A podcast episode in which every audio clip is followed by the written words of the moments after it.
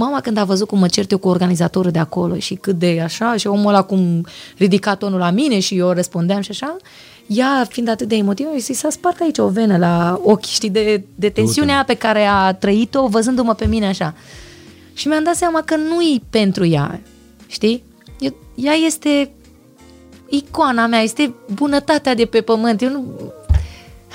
Ce, ce piesă n-ai putea să cânți într-un concert și să te uiți nu la mama? Nu pot să cânt nimic, să... nu pot. Mama este omul care, știi că ziceai tu de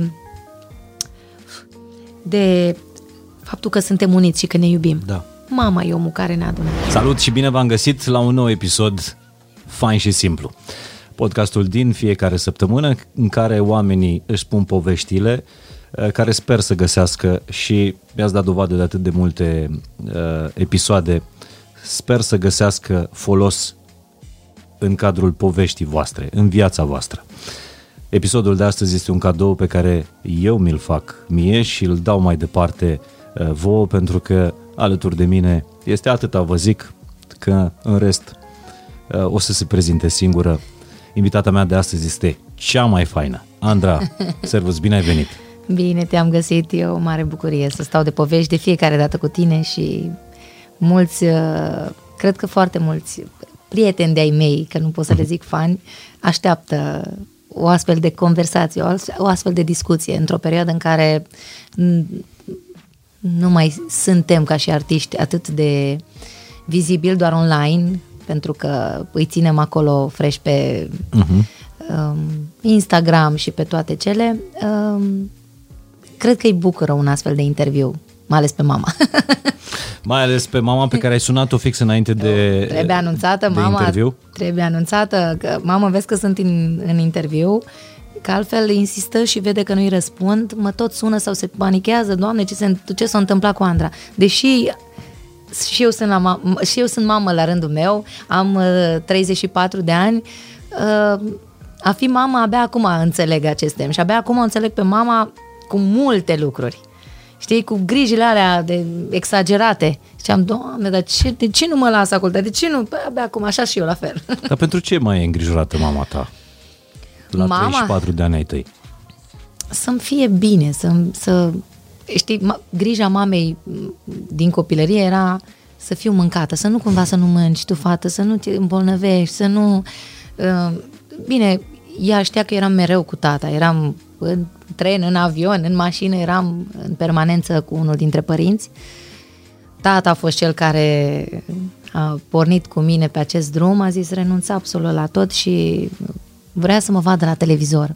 Era emisiunea Tip Top Mini Top, eu participasem la Tip Top Mini Top, dar în Câmpia Turzii. Uh-huh. Și el a tot văzut, da, copii care cântau melodii pentru copii la vârsta aia, șase șapte ani. Eu, la vârsta aia, cântam Whitney Houston, Monica Anghel, Mariah Carey. Asta, asta îmi plăcea să cânt și mi se părea, uh, cum să spun așa, uh, că în fiecare săptămână aveam câte un challenge, mă rog, nu știam acest cuvânt atunci, la vremea aia, de a învăța cât mai multe piese sau cât mai multe floricele făcute de Mariah Carey. La un moment dat făceam și cu mâna așa ca ea.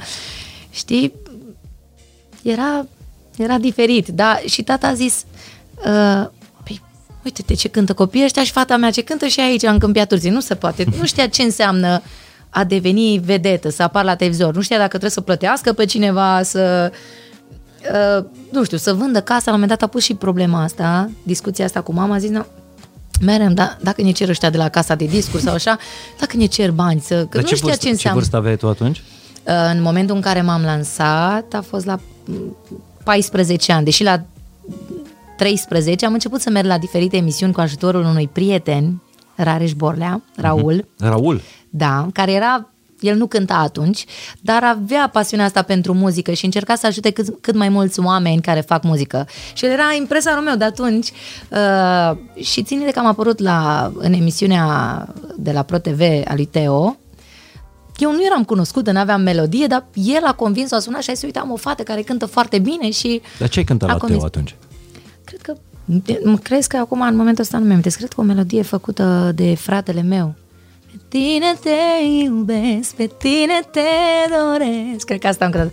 A, deci nu era, nu era populară, dar nu era niciun cover. Era nu, era melodia tot... mea scrisă de fratele meu în Câmpia Turzii, eram vedetă, eram cunoscută uh, și mai cântam o melodie făcută un, un fel de cover după melodia, dar am făcut-o pe etno. Uhum. Știi, și era Pavele, mâncă-te arbala, Pavele, Pavele, ce-ai cătat la mărioara, Pave. Și mă vedea lumea pe stradă și Andra, cântă-ne Pavele, melodia aia. Deci asta era un fel de etno-dance, nu? Da, etno-dance, da. Și mergea foarte bine, eram difuzată la radio în Câmpia Turzii, în Turda, eram faimoasă acolo. Serios? Da, da. Și apoi tata a zis, bă, dacă oamenii de aici, de la noi, din oraș, o iubesc și abia așteaptă să, să o asculte, oamenii ăștia, eu cred că putem încerca și la un nivel național. Dar care a fost? Mai ții minte uh, momentul în care tata vorbea cu, cu mama? Că bănuiesc că fiind în casă, tu auzeai discuțiile astea, în care s-a pus problema, el neștiind cum intri în showbiz-ul din, din București, s-a pus problema să vândă casa. Noi am avut așa un parcurs, adică am tot concurat la toate concursurile astea. Uh-huh. Era la un moment dat școala mini-vedetelor, și știu că am venit de mai multe ori în București pe o primă preselecție, din șase sute de copii s-au ales, nu știu, trei sute, pe aia două, am tot venit, știi, și tot câștigam toate etapele astea. Și la un moment dat ne-au sunat și ne-au zis, gata, Andra a fost acceptată, foarte bine, și după o săptămână sau două au făcut o emisiune în care au arătat toți copiii care au intrat la școala mini-vedetelor. Eu nu eram. Da, țin minte că o suna tata, l-a sunat pe Titus uh, Munteanu, Dumnezeu să îl ierte. Producătorul. Producătorul, da. Și i-a spus, domnul Titus, noi am fost la toate, s-a întâmplat ceva? Nu, nu, nu, dar n-am vrut să vă deranjăm pe cine. Ne-am deranjat la toate preselecțiile, nu știu ce a fost acolo. În fine, ideea e că toate lucrurile astea, toate uh, micile scăpări ale unor oameni sau nu pot să le zic răutăți, că nu, nu cred că a fost nimic cu rea intenție, toate lucrurile astea uh, l-au încurajat pe tatăl meu să încerce, să încercăm la toate concursurile, dar să știi că a fost mai ușor decât ne imaginam. Eu am început și am cântat la început, pentru că cântam cu orchestra familiei la evenimente, cântam toate stilurile, puteam să aleg înspre ce vreau să merg, puteam să cânt manele, puteam să cânt muzică populară sau muzică ușoară.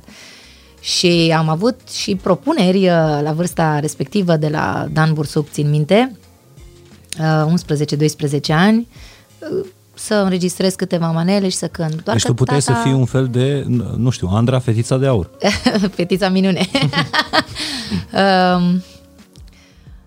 Ideea e că tatăl meu mi-a spus că el își dorește ca eu să fiu noua Monica Anghel a muzicii ah, ușoare. Okay. A zis, tată, sigur că tu poți să alegi ce vrei tu să cânti, dar eu vreau să fii privită ca, nu știu, ca o divă, așa, ca o diva muzicii ușoare, să fii respectată. El credea că cântând un alt gen muzical, poate ăla nu vine neapărat cu respectul pe care îl are o, nu știu, Angela Similia, Monica Anghel, Mirabela Dauer, care, pe care le ascultam atunci. Uh, și a zis, îmi doresc cei mai buni pentru tine. Sigur că putem, făceam o grămadă de bani dacă aș fi ales uh, acel O grămadă stil. de bani repede. Repede, adică da. Adică era un scurt circuit. Un... Dar tata a zis, ok, dacă la muzica ușoară să ajungem cunoscuți, trebuie să aducem noi bani de acasă. El nu știa ce înseamnă exact asta. Vedem, nu știm care, dar noi suntem dispuși să facem acest sacrificiu, să ne mutăm unde, într-o casă mai mică, numai să avem bani să reușim să lansăm fata. Și spun că a fost mai ușor decât credeam, pentru că eram la, în Turda, venise Adrian Minune să cânte și i-am cântat în deschiderea lui, pentru că eu cântam cam la toate evenimentele din zonă, orice concert în aer liber sau așa cântam, eram acolo invitată. El m-a auzit acolo cântând înaintea lui și i-a plăcut. M-am dus în culise acolo cu tata, cu orchestra lui Adrian, cu Adrian am cântat câteva piese, iar lui i-a plăcut foarte mult și i-a spus lui Costi, uite, am găsit o fată foarte talentată în Câmpia Turzii, a făcut rost de numărul meu de telefon de al tatălui meu și l-a sunat. Și a zis, uitați, sunt Costi Ioniță, vreau să produc uh, uh, un album pentru Andra, am auzit că ea cântă foarte bine, deci să ne vedem. Ideea că ce mi-a plăcut la Costi Ioniță a fost că mi-a spus, cântă ce vrei tu, fetiță, simte-te bine, cântă, vrei muzică ușoară? Muzică ușoară cântăm. Deși el ar fi putut să-mi propună și alte genuri muzicale. Și uite așa, am lansat uh, primul album Andra, am lansat, uh, am, am uh, semnat primul meu contract cu o casă de discuri, Nova Music, mă rog, tata, dar mi-amintesc așa toate momentele astea când mergeam cu trenul spre București, când tata trebuie să mai rămână câteva zile și să, să se intereseze ce semnează acolo, pe câți ani, dar cum, dar să nu ne nenorocesc fata să, mm-hmm. știi, că asta e gândirea unei părinte, mă, dar oare ce trebuie să semneze aici? Și a fost atât de dornic să învețe încât a făcut o școală de management și impresariat artistic, tocmai ca să știe ce anume trebuie să facă în demersul ăsta de a deveni eu celebru. Tata fiind muzicant, Muzic, muzician. Muzician, da, și lucra și la fabrică în Câmpia Turzii, săracul făcea cincisprezece mii de lucruri pentru familia noastră. Și că vreau, vreau să înțeleg exact cum s-a, s-a născut succesul ăsta, deși cred că românii când se uită la tine nu își pun niciodată întrebarea cum a obținut Andra succesul, pentru că pare ceva foarte natural, adică tu... Și a venit treptat succesul ăsta, sigur că a fost... Adică am pornit și am deschis niște uși cu primul meu cântec, În noaptea mă trezesc, și oamenii m-au perceput, iată, eram și într-o perioadă în care erau foarte multe grupuri, grupuri de fete, trupe, și eram puține soliste, știi, interprete singure care să fie pe scenă. Dar tatăl tău a făcut mai mult decât management artistic, pentru că mie, și am mai vorbit lucrurile astea în episoadele trecute din, din podcast, mi se pare că viața copilului tău este alta decât viața ta sau ceea ce îți dorești tu pentru viața copilului tău. Și întotdeauna întrebarea este când intervin în destinul lui și când îl las să-și, să-și croiască destinul singur. Dar tatăl tău, tu fiind mică, foarte mică, a avut viziunea asta, a știut ce trebuie să ajungi tu. N-a făcut compromis, știa... El fiind dintr-o, dintr-o familie care avea un taraf, nu? Formație. Orchestră, da, orchestră, orchestră de care cânta evenimente, la, de cânta nunți. De, adică da. Cel mai simplu era să, să fii moștenitoare. Am făcut și acest lucru, doar că el a zis, ok, ai cântat, ai învățat, asta a fost o școală pentru tine, pentru că să cânți la un eveniment... Înseamnă să ai uh, rezistență, să cânti mai multe ore, să nu falsezi. Nu e ca și cântat un uh, studio unde poți să mai reglezi niște lucruri. Dar el din toată Trebuie familia, să... pe tine te-a văzut acolo, noua Monica Anghel, pentru că Monica Anghel era reperul atunci. Așa este. Adevărul e că cel mai talentat din casă era Sândel, fratele meu. Și de, de ce n-a făcut asta pentru Sândel? De ce a făcut pentru tine? Ia, n-am... Uh... Eu am fost un copil foarte dornic. Fratele meu, deși foarte talentat, nu era atât de dornic. Era mai... Bă, nici nu-i plăcea să iasă în față. Să, eu îmi plăcea să vorbesc cu oamenii, să bă, vorbeam de-i zăpăceam pe toți. Și mi-am uh, focusat această energie pe muzică. Pentru că eu acasă eram super energică și acum îmi compar foarte mult uh, copilăria mea cu cea a copiilor mei, știi? Și mă regăsesc foarte mult în copiii mei, adică simt această energie pe care am avut-o și eu și eu mi-am dorit, eu știam ce vreau, tată, eu vreau acolo, tată, adică chiar dacă eram mică, eu îmi doream să cânt, pentru că eu am văzut asta la fratele meu și am învățat primii mei profesori, fratele meu și tatăl meu. Deci tata a văzut în tine, în, în micuța Alexandra, da. A văzut uh, artistul, pur sânge. Da, a zis că merită să încerce. El tot timpul mă compara cu alți copii care apăreau la televizor. Și nu se poate, mă, tu să cânți toate stiluri și să stai aici în, în orașul ăsta mic. Tu trebuie să cânți. Adică a fost ambiția lui să demonstreze că, că, că nu greșește, știi? Uh-huh. Și ți-am zis, s-a, s-a întâmplat, s-au întâmplat multe lucruri și mi-amintesc așa începutul, știi? Că am lansat primul cântec, dar abia atunci... A... Am dat de cei mai greu, pentru că începuseră balurile de boboci, concerte, turneul, primul turneu cu Andrei și cu Angels și cu artiști foarte mari erau acolo pe afiș și eram uh, la debut. Uh-huh. Și când am văzut cum sare lumea pe mine și, vai, Andra, să ne dai autograf, mă uitam la tata, zic, tată, chiar se întâmplă asta. Și tata mereu asta, e, asta s-a întâmplat peste noapte, adică tu ai lansat cântecul, după care... La cât... scurt timp s-a întâmplat asta, un an de zile am făcut așa naveta București, Câmpia Turzii și apoi, deci în clasa a noua m-am lansat cu cântecul Noaptea mă trezesc și din clasa a zecea a zis tata, da, tata, hai că nu putem să pierdem și școala, hai să ne mutăm la, în București. Ne-am mutat noi doi în București. După un an a venit și mama. Dar ce mi se pare că a fost cel mai greu au fost drumurile astea cu trenul, cu banii care erau puțini, că aduceam de acasă. Adică mergeam în turnee, dar nu pot să zic că câștigam. Era o bucurie și o onoare să fiu într-un turneu uh, alături de vedetele de la vremea aceea. Dar tu când ai simțit? Bun, în afară de faptul că urcai pe scenă, abia era lansată piesa, nu? În Noapte mă trezesc. Da, da. Și lumea o cânta, era în compania asta artiștilor, artiștilor da. celebri în, în vremea respectivă. C- când ai simțit cu adevărat că ai succes? Nu știu, eu, eu nu sunt genul ăla de artist care să își măsoare succesul în funcție de uh, câte autografe dă, câte concerte are. Sigur că fiecare lucru contează, fiecare aspect. Un artist trebuie să aibă concerte, un artist trebuie să aibă melodii la radio, să funcționeze bine pe online, dar nu sunt uh, omul care stă să facă o statistică. Uh, câte vizualizări am, a, aia alta a făcut mai puțin și trebuie... Nu... Cumva ambiția mea o iau din alte lucruri, din dorința de a fi mai bună eu, pentru că sunt și fecioară, uh-huh. și asta e în mine, în sufletul meu. Și cum să spun, dacă o melodie nu funcționează atât de bine ca o altă melodie, nu pot să zic că regret că am lansat acel cântec.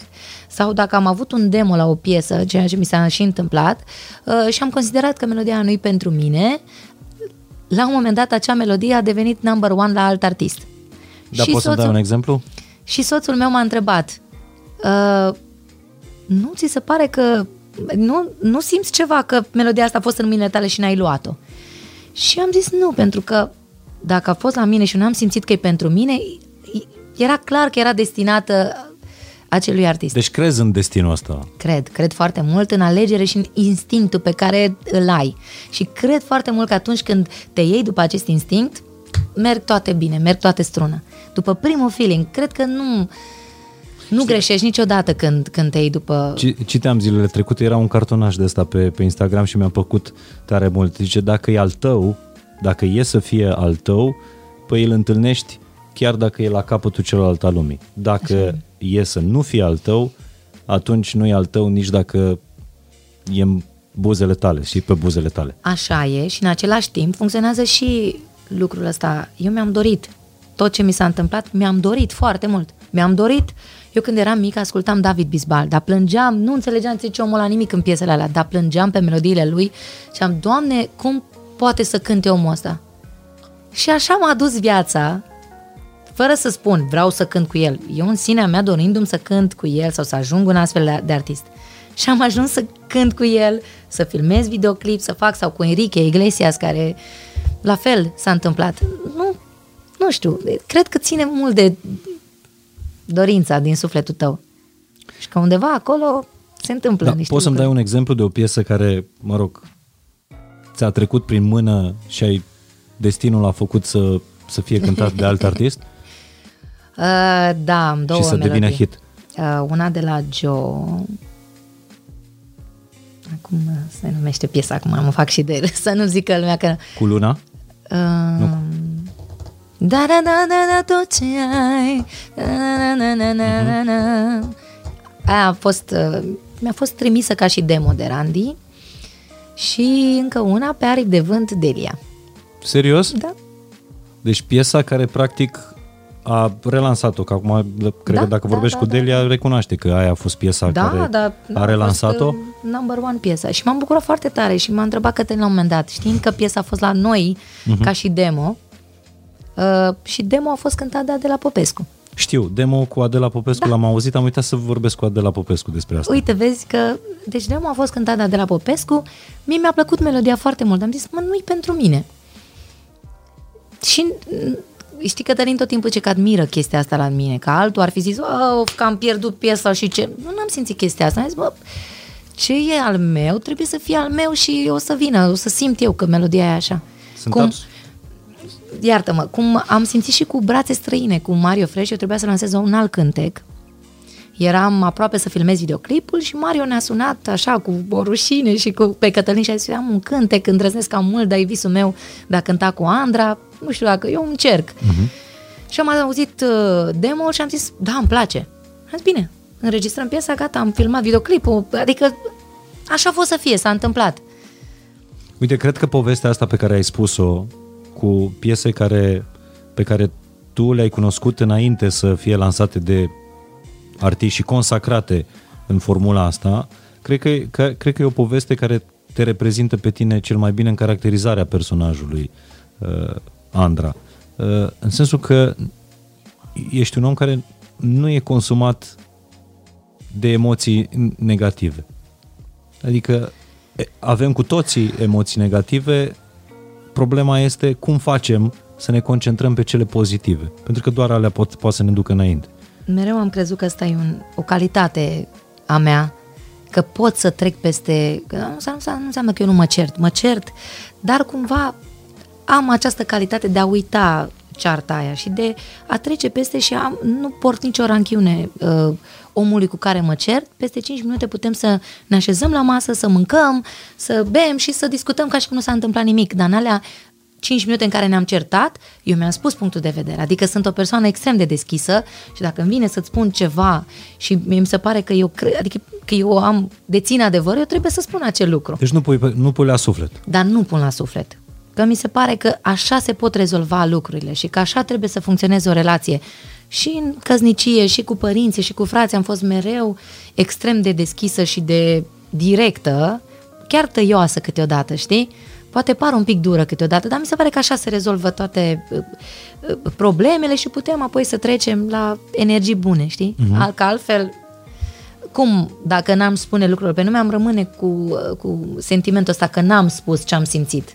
Și nu-i bine, adică nu-i sănătos, nu cred că...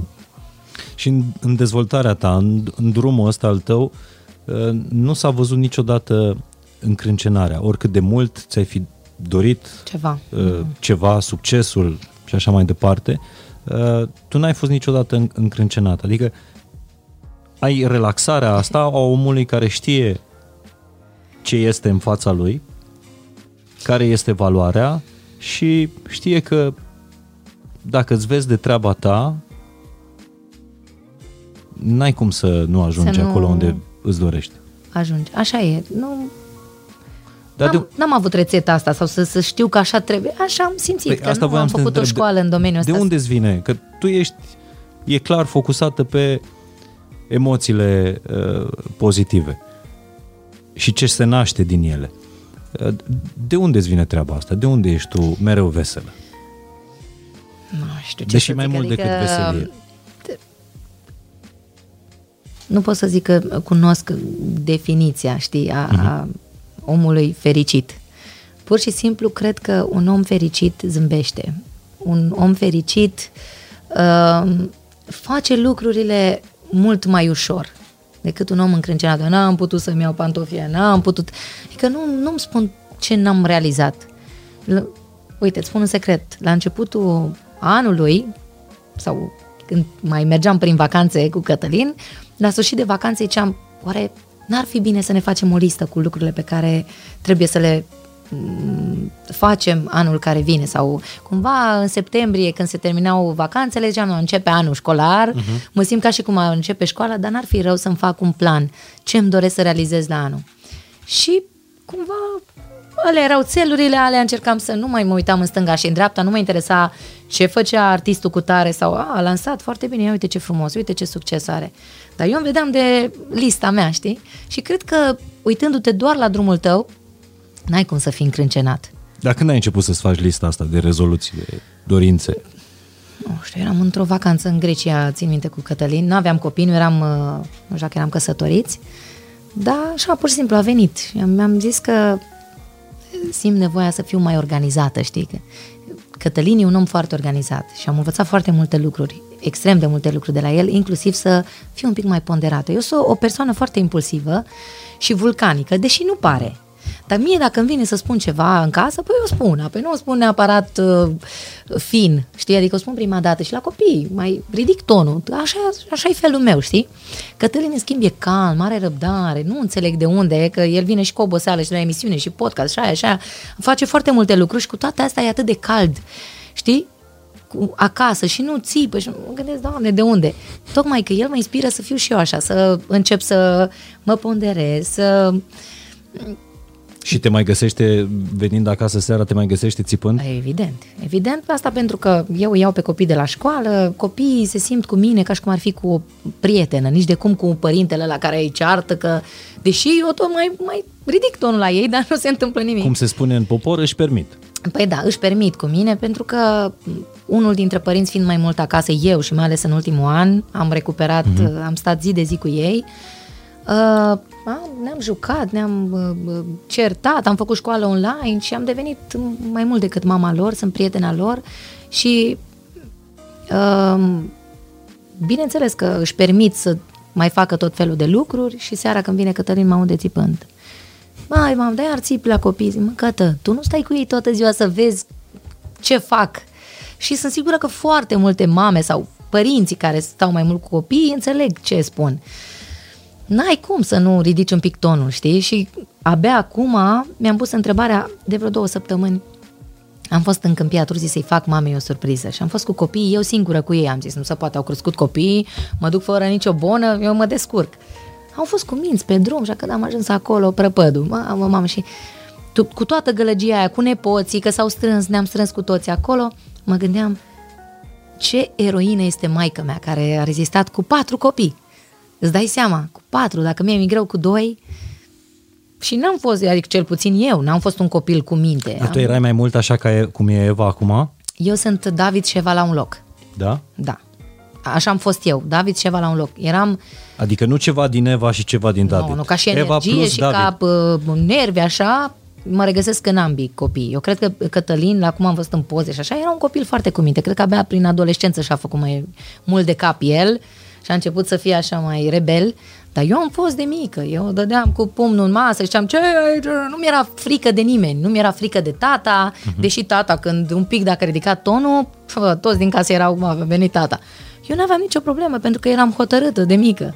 Da, uite, eu atâta dragoste cât am văzut pusă în relația dintre tatăl tău și tine, n-am văzut, am văzut foarte rar. Adică, dincolo de a fi managerul tău, tour managerul tău, ce vrei tu să-i spui? Mai bătrânul meu, am bătrânit. Deci, omul ăsta, uh, cred că și-ar fi, nu cred, orice părinte și-ar fi dat viața. Dar e o dragoste de asta, totul până la fata mea. Știi ce îmi amintesc acum că mi-ai zis? Mergeam la evenimente și bineînțeles că el mergea la sunet.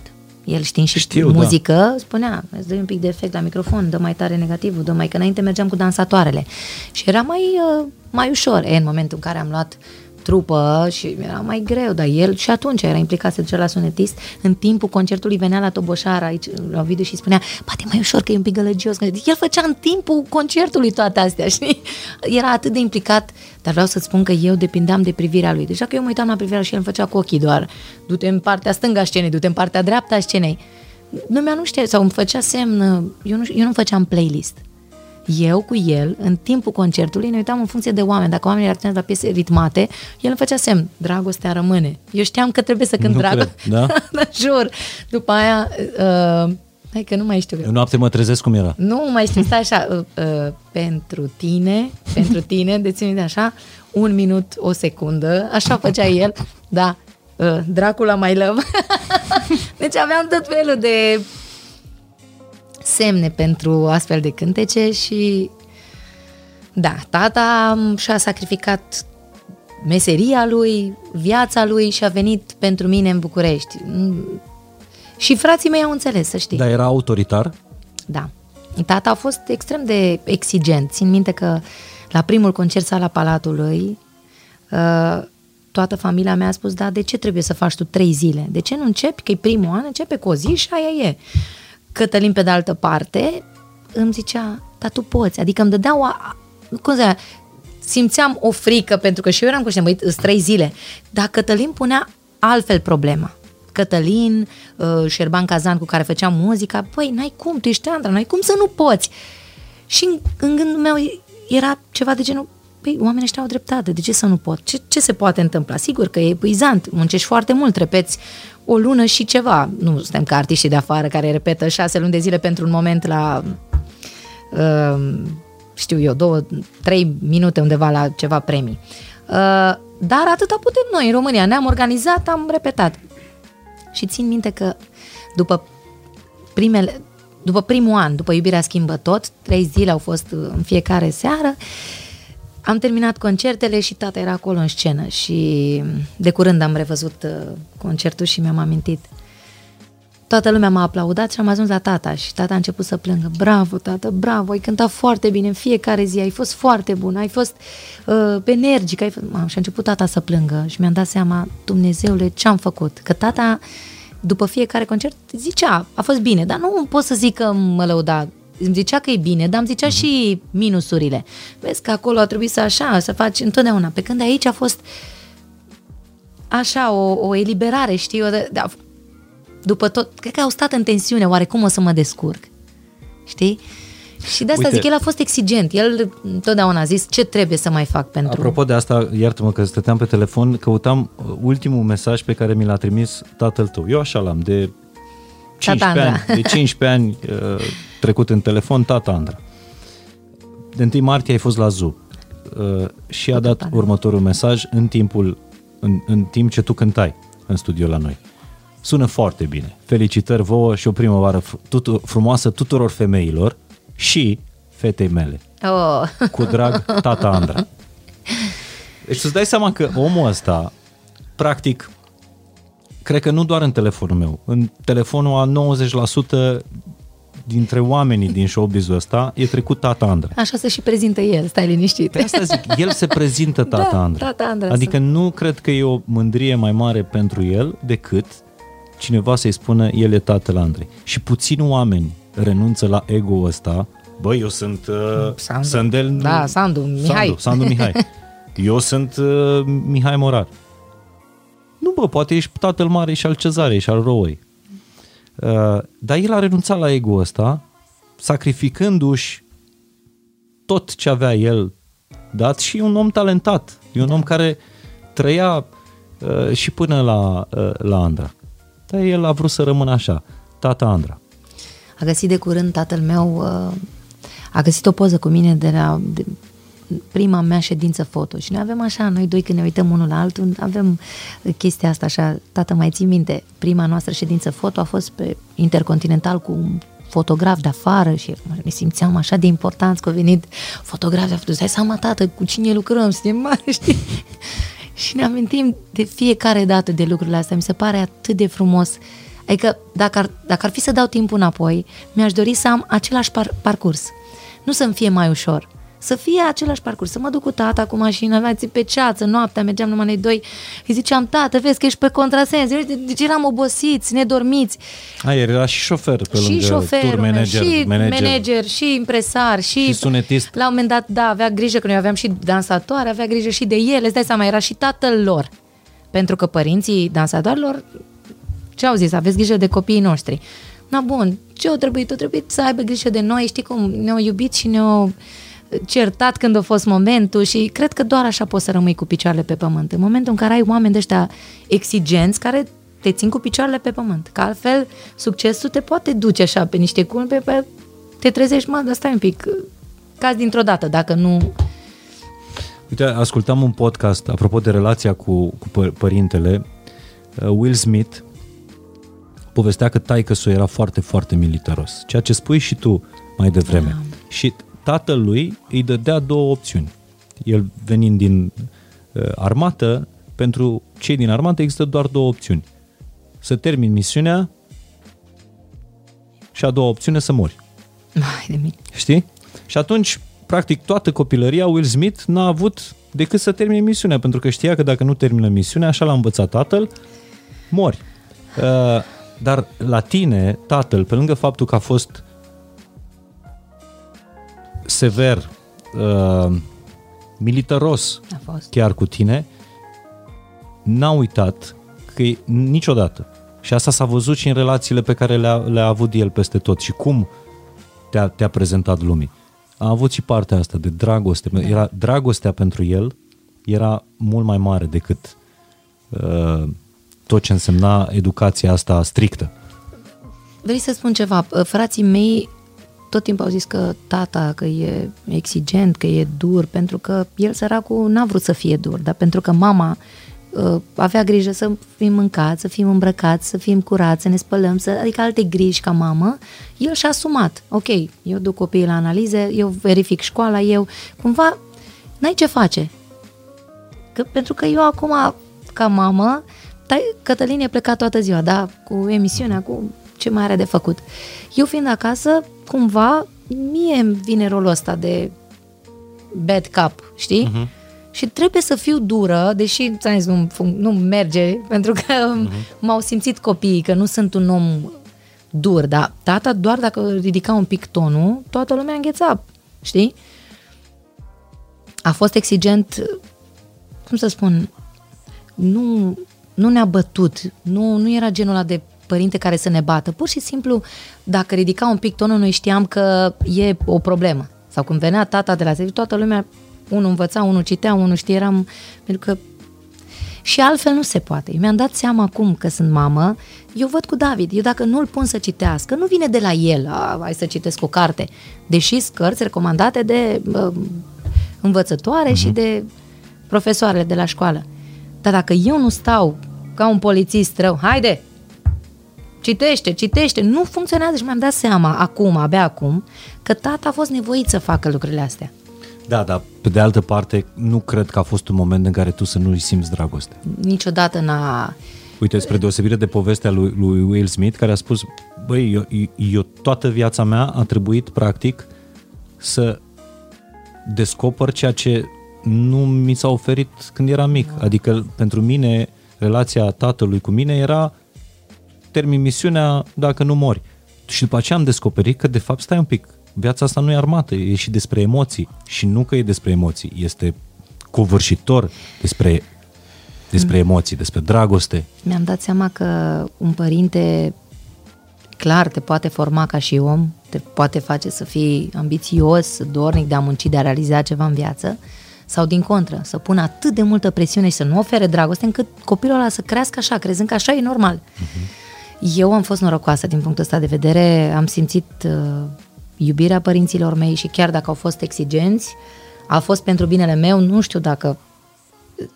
Da, clar, am fost talentată, dar nu știu dacă aș fi ajuns aici dacă tata n-ar fi insistat atât de mult, tata n-ar fi, nu m-ar fi învățat să fiu atât de uh, exigentă cu prestațiile mele, cu... Uh, seriozitatea asta pe care cred că fiecare artist trebuie să o aibă. Sigur că artiștii sunt liberi, sunt rebeli, sunt...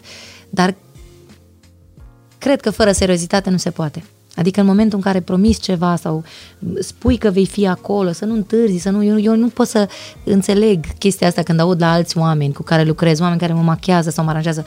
Măi, ești singurul artist care vine la timp, că alții tot... De ce? De ce? La timp? La timp, că eu ești vin modestă, la timp. Ești modestă, vii cu o jumătate de oră mai devreme minim. Asta aici, la podcast, că la radio vin cu două, la, trei ore înainte. La radio să... intri no. la nouă jumate în live, la șapte dimineața te găsesc aici când vin la emisiune. Da, nu știu de ce s-a creat această imagine a artiștilor că întârzie sau că nu știu de ce. Păi da, dar e și o scuză. Lasă-mă că e artist, adică... Nu știu, mi se pare că e atâta responsabilitate pe umerii unui artist, din contră, să fie impecabil din punctul ăsta de vedere, încât nu pot să-mi permit să greșesc și să fac lucrurile așa. Sau dacă merg la un, nu știu, am o prestație cu cineva, sau uite, acum am cântat de curând cu Trei Sud-Est. Uh-huh. Am venit să repet cu băieții înainte, să văd exact cum e totul. Nu pot să merg așa pe ultima sută. Nu. Poate că și lucrurile spontane sunt bune câteodată, dar... pentru că sunt fecioară, îmi place să pregătesc totul din timp și să știu exact cu ce am de-a face. Dar e fain ca în exterior să se vadă relaxarea asta. Adică sunt foarte relaxată în momentul în care intru pe scenă. Uh-huh. Dar până să intru pe scenă, sunt strictă, dar în ce sens? Nu sunt dură cu mine și că mă pedepsesc, că nu fac... A... Nu, doar că sunt atentă la pașii pe care îi fac. Atâta tot. Și asta cred că vine datorită părinților mei. Dar aș vrea să mă întorc un pic la momentul în care tu foarte devreme, totuși erai în clasa noua, zecea, când te-ai mutat tu cu tata în București. Da. Și apoi ani de zile voi ați fost și familie și echipă, tot. Uh, mi se pare că e un rol foarte greu pe care tata și l-a asumat, adică totuși te, te-a, te-a luat de, de lângă mamă. Sunt ani în care tu, nenea Sandu, ți era și mamă și tată. Cum a fost, cum te-a afectat sau cum a acoperit tata ruperea asta de mamă? Eu vorbesc cu mama așa cum uh, ei s-au mutat înapoi în Câmpia Turzii. Eu vorbesc cu ei de lejer cinci ori pe zi. Lejer, spun așa, într-o zi în care s-a ocupat, vorbesc de cinci ori pe zi, uh, pe, în acea zi cu ei. Vorbim așa de mult la telefon încât nu, nu mi s-a părut că e o rupere, știi? Pentru că eu de mică am tot fost cu tata. Am început să cânt la anunți, la evenimente, sau dacă mergeam la un concurs, mergeam cu tata. Și atunci n-a fost dintr-o dată această rupere. Eu de la șapte ani până la paisprezece, când m-am mutat, am tot fost cu tata. Și nu mi s-a părut nimic. Sigur că mi-era dor de mama, dar odată la o săptămână, două săptămâni, mergeam acasă cu trenul. Și dar care era rolul acolo mamei? Pentru că ea mama nu... săraca, mergeam acasă, făcea bagajul și plecam din nou, dar să știi că ea mai venea. Ea venea odată, dacă nu mergeam eu și aveam multe uh-huh. concerte, și venea ea în București, ne, pre... ne făcea de mâncare, ne făcea... Dar nu era o problemă asta, n-a fost o problemă, știi? Nu pot să zic că mi-a fost greu și că am simțit că m-am îndepărtat de mama. Uh, alte momente au fost grele, în momentul în care nu-i știi bine, în momentul în care tu mergi la o cântare și mama ta e în operație la Fundeni, o operație extrem de grea, ăla mi s-a părut un moment pe care nu pot să-l uit, știi? Alea au fost momente care, peste care nu pot să trec așa ușor, că mi-amintesc. Când, când s-a întâmplat asta? Nu eram măritată, în două mii șapte cred că s-a operat ea, dar a fost așa, ea tot lua pastile de durere, dar nu, deci mă doare mijlocul, mă doare, știi? Au, eu ce mă doare, mai iau, nu, că să nu zic ce pastile. Și la un moment dat ne-am dus să facem un set de analize. Și să facem și un ecograf. Și când au văzut acolo analizele și ecograf, au zis, de urgență trebuie să mergeți, era înainte de un Paște, de urgență trebuie să mergeți la Fundeni. Vă recomand să vă operați rapid, avea o tumoră de cincisprezece centimetri pe un rinichi. Și ei credeau că e extins și pe ficat, a fost așa o chestie, Doamne, foarte greu. Și tu ai avut... Aveai toate concertele din lume fiind Aveam, înainte de sărbători? Ne-am dus uh, la Fundeni dimineața, i-au zis de urgență te operezi, eu am sunat la opt dimineața, am sunat pe frații mei și la ora două ei erau în București toți, că nu exista, adică nu știu atunci cu avionul, cu asta, unde aveam atâția bani să cumpărăm atâtea bilete de avion, că au venit toți. Dar am simțit că pot să împart durerea asta cu frații mei, știi? Și că de asta e bine să fie mai mulți, că na, la bucurie toată lumea se adună, dar când e un moment așa de greu, să fii singur la părinți și să nu poți să împarți tu durerea aia, că, scuză-mă, că mama ta, nu știu, că se poate întâmpla ceva cu ea, știi? Și a fost o operație destul de grea și multe ore și eu trebuie să plec la concert, am plâns tot drumul, dar am știut că sunt acolo frații mei și am putut să împart durerea asta cu ei, după care a stat vreo două săptămâni, cred că a stat în spital, am, a petrecut Paștele acolo, ne-am dus pe rând, ne duceam la ea. Uite, ăsta e Paștele, despre, pa, pa, sărbător, sunt sărbătorile tale despre care nu știe nimeni. A fost foarte greu. Că... Țin minte că m-am dus la o emisiune cu Sândel și cântam Drumul vieții ne desparte. Atât am plâns în timp ce cântam, fiecare în altă parte. Și de fiecare dată când cântăm piesa asta, ne uităm ochi în ochi și ne gândim la acel moment, știi? Pentru că a fost un, un hop în viața noastră. N-am avut... Adică, știi că eu sunt genul ăla de om care trece ușor peste... evenimente de astea așa care nu, nu știu, discuții, întâmplări fleacuri. De astea, da, fleacuri. Dar în momentul în care știi că poți să pierzi unul dintre părinți și la o vârstă la care nu cred că e pregătit nimeni, adică la, deci aveai nu, douăzeci ceva de ani. Nu mai eram bună de nimica. Mă duceam, nu puteam să urc scările, țin minte că în perioada aia m-am lovit, am urcat, eram toată vânătă de aici până aici. Eram cu Cătălin și urcam, că nu pot, nu știu ce, eram atât de zăpăcită și de, de frică aia să nu o pierd pe mama, încât foarte mulți ani uh, mi-a fost greu să vorbesc despre acest eveniment fără să nu plâng, știi? Acum, pentru că știu că a trecut atâta timp și, bine, între timp am mai suferit o operație, dar mă rog, uh, am fost uniți, am fost lângă ea și eu cred că orice boală de asta păcătoasă vine pe capul, ca să zic așa, pe sufletul unui om, cred că dacă are sprijin și iubire, are parte de iubire din partea familiei, poate să o ducă mai bine. La mama așa s-a întâmplat. Da, e o unitate în familia asta care trece dincolo de legătura mamă-fică sau tată-fică. Voi sunteți uniți? Nu, știi ce există? Tot, adică iubire. Voi sunteți un întreg, tot. Iubire există. Toată familia. Asta nu înseamnă că ne certăm. Zilnic, cred că ne certăm pe nimicuri, pe fleacuri, pe ăla ce-o zis, dar ce-o făcut ăla. Sunt discuții ca în fiecare familie. Sau noi, frații, ne certăm. Cu Sândel, cu sora mea, cu Aura, cu Diana, cealaltă mai mare, tot uh-huh. timpul există discuții. Uite, o să-ți dau un iubirea... singur exemplu. De sărbători, nu mai știu, am făcut un revelion sau un Crăciun împreună în Poiana Brașov uh-huh. și tu erai acolo cu toată familia, toată adică Crăciun, e, Crăciun. Era o masă de asta lungă da. Unde veneați la micul dejun, la prânz da, da, și da. La cină toți. Toți, nu. Numai așa se poate. Așa, am, ne-am dat seama în primii ani de căsnicie, am zis, nu, mergem noi pe acolo, pe acolo, ne duceam și la Câmpia Turzii, dar era mai greu. Și apoi la Târgu Jiu să împăcăm pe toată lumea, să îi vedem pe toți. Păi ne-am gândit noi că e mai ușor să ne vedem cu toții, nu mai facem drumurile alea, știi, Cluj, Târgu Jiu, București. Și se simțeau și copiii bine, cu zăpadă, cu... și ne-am strâns cu toții acolo, eram mulți. Mai mulți din partea mea, din familia mea, că de la Cătălin veneau doar socrii, nu, ce să faci, ți-ai luat pe cap tot neamul, vin cu alaiu după mine. Dar uh, m-am bucurat că el mi-a acceptat, știi, familia, nu că numai că i-a acceptat, ea îi percepe ca pe frații lui, că el n-a avut frați și vede cât de uniți suntem și niciodată nu s-a pus între... Între voi. Între noi, niciodată. Ori cât de multe discuții au fost sau ce au fost, a știut că suntem genul ăla de familie care își rezolvă problemele în aceeași zi, că nu va dura, știi? Nu suntem... Dar care din... Tu, tu ești cea mai temperamentală dintre toți frații? O să ți se pară ciudat. De, deși sunt cea mai nebună, că așa mi se spune, între ghilimele... Că dar cum îți ziceau când erai mică? Andru, Andru. Că era mai mult băiat ca și atitudine, mă băteam, cine a bătut-o pe sora mea, mă duc eu afară să-i bață, eram genul ăla de copil, da? da, da, da. M-am liniștit între timp, când mi-am dat seama ce am de făcut, ce îmi doresc să fac.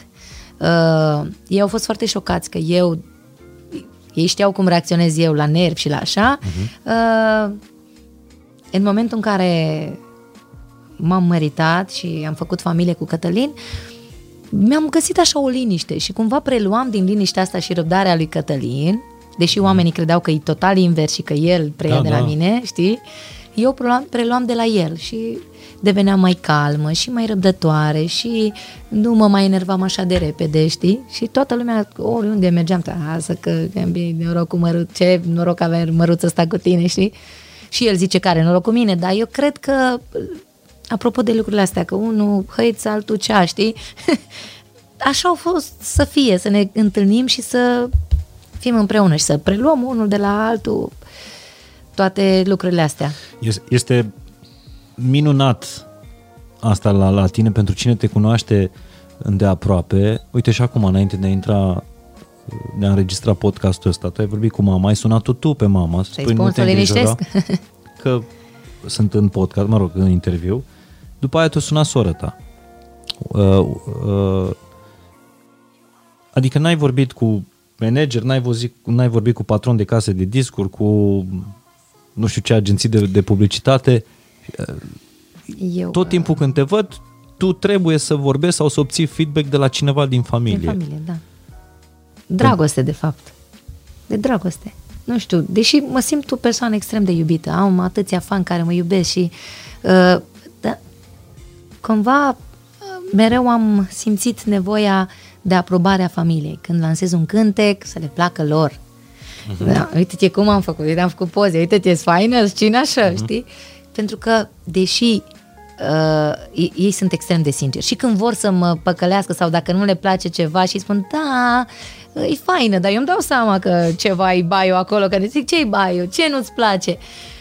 Um, Mie îmi place să vorbesc, bă, cum vezi, nu mai tace gura și așa sunt și cu ei, în relația cu ei și cu Cătălin. Îmi place să vorbesc, să spun tot, să, să nu existe ceva ce nu se spune. Știi? Să nu depozitezi exact. nimic care s-ar putea să explodeze. Explodeze la un moment dat. Așa e și când mă cert cu Cătălin. Vreau să, să-mi spună ce simte, știi, ca să... Doar că am învățat că nu toți oamenii sunt la fel.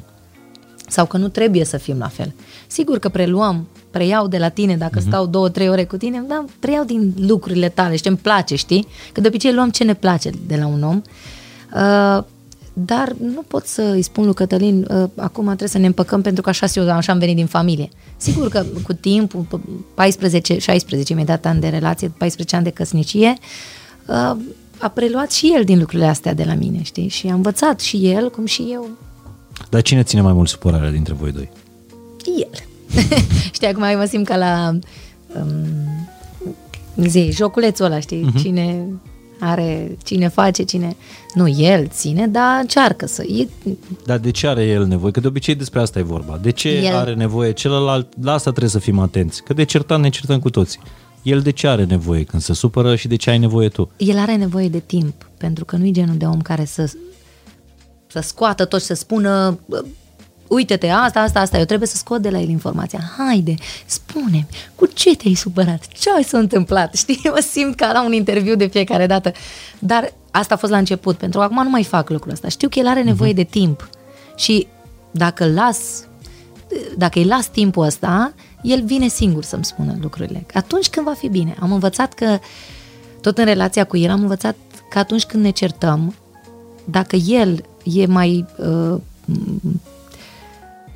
nervos decât mine în momentul ăla, îl las pe el să spună ce are de spus și am puterea aia, nu știu cum, în momentul ăla să tac. Și zic, nu lasă că-i zic eu mâine ce... Dacă să-și facă el acum nervul, să zică... Și apoi, a doua zi, eu vreau, când avem o discuție normală, să zic, uite, nu mi-a plăcut că mi-ai spus chestia asta. Dar l-a întrebat pe Cătălin când, când era mic, când îl certau părinții, ce făcea? Nu, nu, nu. Întreabă-l asta. Pentru că de, eu zic, uite, îți recomand să vezi un episod trecut din, din podcastul ăsta, unde a fost Paul Olteanu de la Mind Architect și de obicei asta se întâmplă dacă în copilărie erai certat și te retrăgeai în camera ta, știi? Nu, e posibil. Eu acolo rămâneam până nu... Da, dacă te retrăgeai în camera ta, când ajungi adult... ai nevoie de timpul ăsta să treacă, știi? Să te retragi tu în camera ta, chiar dacă e imaginar atunci când ești mare, da. Să treacă un pic de timp și după aceea noi te împaci. Noi eram și mulți, Mihai. Exact, la eu, voi era cu totul și cu totul altceva. Tata mă duceam și spuneam lui sormen, ei, tu ăsta m-a certat, nici nu ne-au făcut și ce. La voi era descărcare rapidă. Da, și vrei să spun ceva, că Cătălin se amuza la începutul relației când eu sunam pe sora mea și îi spuneam, hai, uite, hai să spun ceva, dar să nu mai spui la nimeni. Și îi spuneam, i-au sunat pe mama, uite mamă ce-a făcut Andra, dar nu mi-ai spune la nimeni. Mama a sunat pe tata, deci în jumătate de oră toată familia știa. Și zicea Cătălin, cum să țineți voi un secret, mă, că nu există la voi așa, știi? Uh-huh. Nu puteam să ținem, că era de rău sau că era de bine, în jumătate de oră vedeam telefon de la tata. Știam că informația de la soră mi-a ajuns la, știi? Dar, nu, dar nu, lucrul ăsta nu m-au deranjat niciodată. Nu înseamnă că noi. E foarte bine să te descarci pe moment, nu înseamnă că ce face el nesănătos sau ce faci tu e, e sănătos. Important e ca noi să găsim punctele astea comune, adică să ne înțelegem nu doar uh, portretul nostru de adulți, ci și cum eram când eram copii. Adică noi luăm și pe copilul măruță da, cu noi în căsnicie, da. Nu doar pe... Eu cred că ca să funcționeze bine relația, trebuie să accepți că omul ăla nu trebuie să fie neapărat ca tine. Corect. Trebuie să accepți lucrurile de care el are nevoie să funcționeze. Mi-am dat seama asta la începutul relației, după câțiva ani, când am zis, bă, ok, sunt chestii, diferențe între noi în anumite lucruri, dar pun în balanță lucrurile alea care, la care ne asemănăm și avem atât de multe lucruri în comun, alea-s mai multe. Câte sunt în, în care suntem diferiți? Poți să trec peste asta? Da, înseamnă că trebuie să funcționeze relația asta. Vezi ce e fain la tine? E că la tine e foarte mult instinctul ăsta și intuiția și, adică tu, tu, tu le simți. Nu pot să mint, nu, adică nu pot să, să mă mint cu niște lucruri. Eu trebuie să fiu realistă, știi? Eu cât pot să duc? Eu, sigur că admir oamenii care își doresc să-și depășească limitele și care vor să facă mai mult. Și eu aș vrea, dar eu, eu cumva sunt atât de realistă încât să zic, bun, eu fac până aici, eu nu zic că fac până aici, eu fac până aici. Așa, pe când ajung aici, zic că mai încerc mm-hmm. încă un rând, mai, mă mai duc un pic mai sus. Nu știu de unde și cum au venit toate lucrurile astea, dar cred da, că și mai... din ce îmi povestești, din uh, muzica, alegerea pieselor, pașii din, uh, din carieră. Acum, sigur că în primii ani ai fost... Uh, deciziile au fost ale tatălui uh, și e greu, adică îmi imaginez ce povară trebuie să fie pe un părinte să își asume, așa cum spuneam mai devreme, destinul copilului său. Dar el a avut o viziune da, cu tine. A avut o viziune și a, și a fost, acolo. Știi ce mi-a plăcut? N-am mai pus, adică el zicea, sigur, tata, trebuie să facem școală, că trebuie să mergem la școală, da. Dar a zis, ok, eu nu vreau să fii premiantă, dacă se poate, Doamne ajută. Dar noi ne-am găsit, noi trebuie să, să fim buni în muzică. Ce facem? Hai să să ne axăm foarte tare pe muzică, dar să meargă și școala bine. Nu, ok, nu zece pe linie. Dar eu mi-am dat silința, știi, învățam pe unde ca să-l fac pe el mândru, știi, și îmi zicea de fiecare dată cum începea. Mamă, învață trei piese, studiază de la artistul ăsta, așa a plecat, nu note, nu altceva. Uh-huh. Trei piese de la la, trei piese de la la, săptămâna viitoare patru, baia cinci, baia nu știu, așa au venit toate. Că nici nu a făcut o școală în sensul ăsta, cum să deci, cred că îți ajuți inst- copilul să devină cineva în viață. Pur și, pur și simplu și-a dorit, el a muncit foarte mult. Am așa locuri prin țară pe unde noi tot ne-am dus cu mașina și îmi zicea, uite, aici am fost la Brașov, am muncit nu știu unde și am făcut. Atât de multe lucruri a făcut în viața asta ca să ajungă, știi? Și uite că viața, el e din Bacău, l-a adus în Câmpia Turzii. Că apropo de lucrurile astea, așa a vrut Dumnezeu. Îmi place să spun lucrurile pe nume și îmi place foarte mult titlul podcastului tău, Fain și Simplu, mă regăsesc foarte tare pentru că cumva astea au fost direcțiile mele. Măi, nu da. vreau să fiu complicat, eu vreau să fiu un artist, cum să zic, să mă înțeleagă toată lumea, simplu. Când lumea înțelege ce cânt rezonează cu muzica mea și cu uh, vocea mea, am câștigat. Și simplă pentru că nu știu de ce, nu mi-am dorit niciodată zorzoane și sigur că ca și artist pe scenă trebuie să apelez la un moment dat pe... Dar mie îmi place să fiu simplă, mie, nu știu, să se regăsească oamenii în uh, stilul meu. Sigur că sunt evenimente sau videoclipuri la care au altă tematică și trebuie să fac acel lucru. Dar modul meu și... Eu mă regăsesc foarte mult în Fain și Simplu. Dar tu n-ai avut momente de astea de, de cădere? Uh, au fost momente grele în viața mea, dar uh, pentru că am fost mereu protejată, ba de tata, care cumva el se lovea de toate problemele din carieră și nu numai, el le rezolva uh, și apoi a preluat aceste griji și aceste probleme le-a preluat Cătălin. Uh-huh. Adică eu țin minte că la Sala Palatului, Doamne, câte s-au întâmplat și cu luminile și el, el știa absolut tot, de, dar eu nu aflam nimic. Câte probleme au fost acolo, câte costuri, câte și erau, îți imaginezi. Dar nu, dacă au fost singurele uh, momente grele în viața mea, au fost atunci când mama s-a simțit rău sau când cineva din familie a suferit ceva sau uh, când s-a stins cineva din neamul nostru. Ce fain că tu, tu toată viața ai avut, uh, ai avut oameni care, cărora le-a păsat de tine cu adevărat, adică au fost atenți la, la tine și nu te-au lăsat niciodată să... Vrei să spun ceva când, dans, când nu știu, să zicem, să zicem, lansăm o piesă și nu, nu știu, se întâmplă ceva. Oamenii din jurul meu, echipa mea, se zbat, se fac, eu, eu sunt aia care îi liniștește. Lasă-mă că o să fie bine, ce vă agitați atâta, ce, stai că e bine, stai să vezi cum funcționează, stai să vezi că o să fie bine. Știi? Deși crezi că e altfel.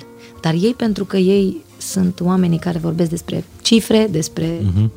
E normal ca ei să fie agitați. Eu, ei mi-au dat mie această libertate de a fi artist și să n-am grijă asta, știi?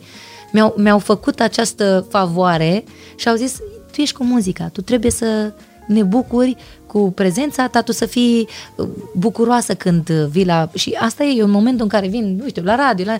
Eu vreau să-i fac pe oameni fericiți, știi, cu, cu prezența mea, cu muzica mea. Corect. Nu să zic că, uite, vine asta să-mi vorbească despre cât a făcut pe YouTube, cât... Nu, știi?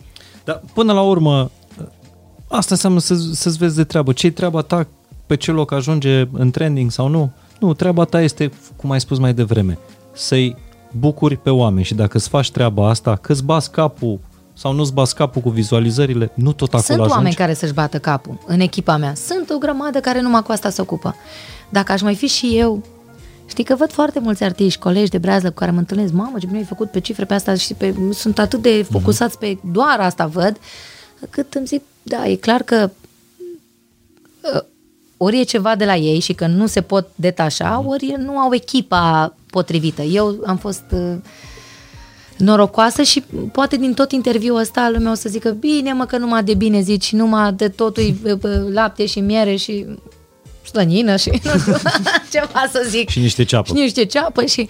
Uh, nu, dar cumva, știi, mă uitam de curând la anumite mame care erau pe Instagram pe care le urmăresc și spuneau, a, mi-e foarte greu cu copilul, mi-e greu. Și mie mi-e greu. Dar eu n-am simțit niciodată nevoia, nu le judec pe ele, din contră. Văd o altă uh-huh. perspectivă a unei mame, știi, că își pune oful pe Instagram. Pe când eu n-am simțit nevoia, eu am, am zis, mă, oamenii ăștia au și ei via- viața lor, cu bune, cu rele, toți suntem. Eu ca și artist, apropo de faptul că vreau să-i bucur, vreau să le transmit doar partea bună a vieții mele. Asta nu înseamnă că nu sunt uh, lucruri, uh, cum să spun, certuri sau uh, lucruri de care dau și ei, se lovesc la un moment dat. Și eu mă lovesc de aceste uh, piedici, dar eu nu le dau importanță. Eu cred că alea nu sunt, uh, adică suntem oameni, toți trecem prin ele. Mi se pare absolut normal și nu cred că trebuie să-i împovărez așa pe nu. fanii mei cu lucrurile astea, pentru că și ei trec, ei trebuie să-și ia de la mine o energie așa, o bucurie. Nu, dar e clar că și din ce mi-ai povestit tu ești un om care se descarcă, adică ai împământare, imediat s-a încărcat, s-a descărcat da, și merge curat mai departe. Mai departe. E, da. Și trebuie să, trebuie să fii recunoscătoare pentru că ești așa. Sunt. Pentru că nu de obicei oamenii pun, ce... pun, pun la suflet. Și ce voiam să, să te întreb, că am vorbit foarte mult despre relația asta cu tata și dragostea necondiționată și sacrificiul pe care l-a făcut pe, ca el să te vadă așa cum te-ai imaginat când erai mică, mică, mică și cântai la anunț la, la Câmpia Turzii.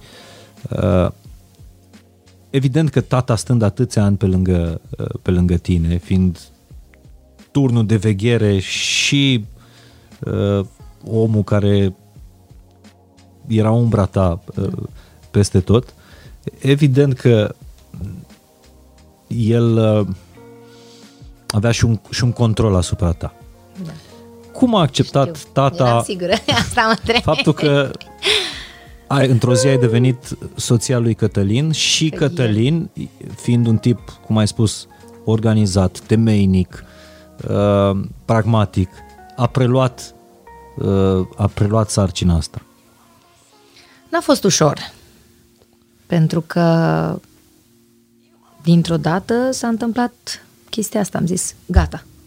Eu am fost cea care am zis, gata, tată, uh, mai lucrăm, dar mai ușor, pentru că tu ai o vârstă, pentru că ești un om care te agiți foarte mult și ai probleme cu inima, iar eu nu vreau ca tu să pățești absolut nimic. Ăsta a fost principalul motiv pentru care eu am spus stop, trebuie să-ți treci viața de acum, până acum ai muncit pentru mine și așa ai adunat și ai strâns și ai făcut și pentru ăla și pentru cutare și te, te-ai zbătut toată viața ca noi să reușim. Sunt mare, e ok, pot să mă descurc. Iată, uh, un factor important în... Uh, În această decizie a fost și Cătălin, pentru că eu, văzând că el este atât de ponderat și atât de diplomat și atât de descurcăreț, am simțit că e... Știi că fetele încearcă să-și găsească în soț uh-huh.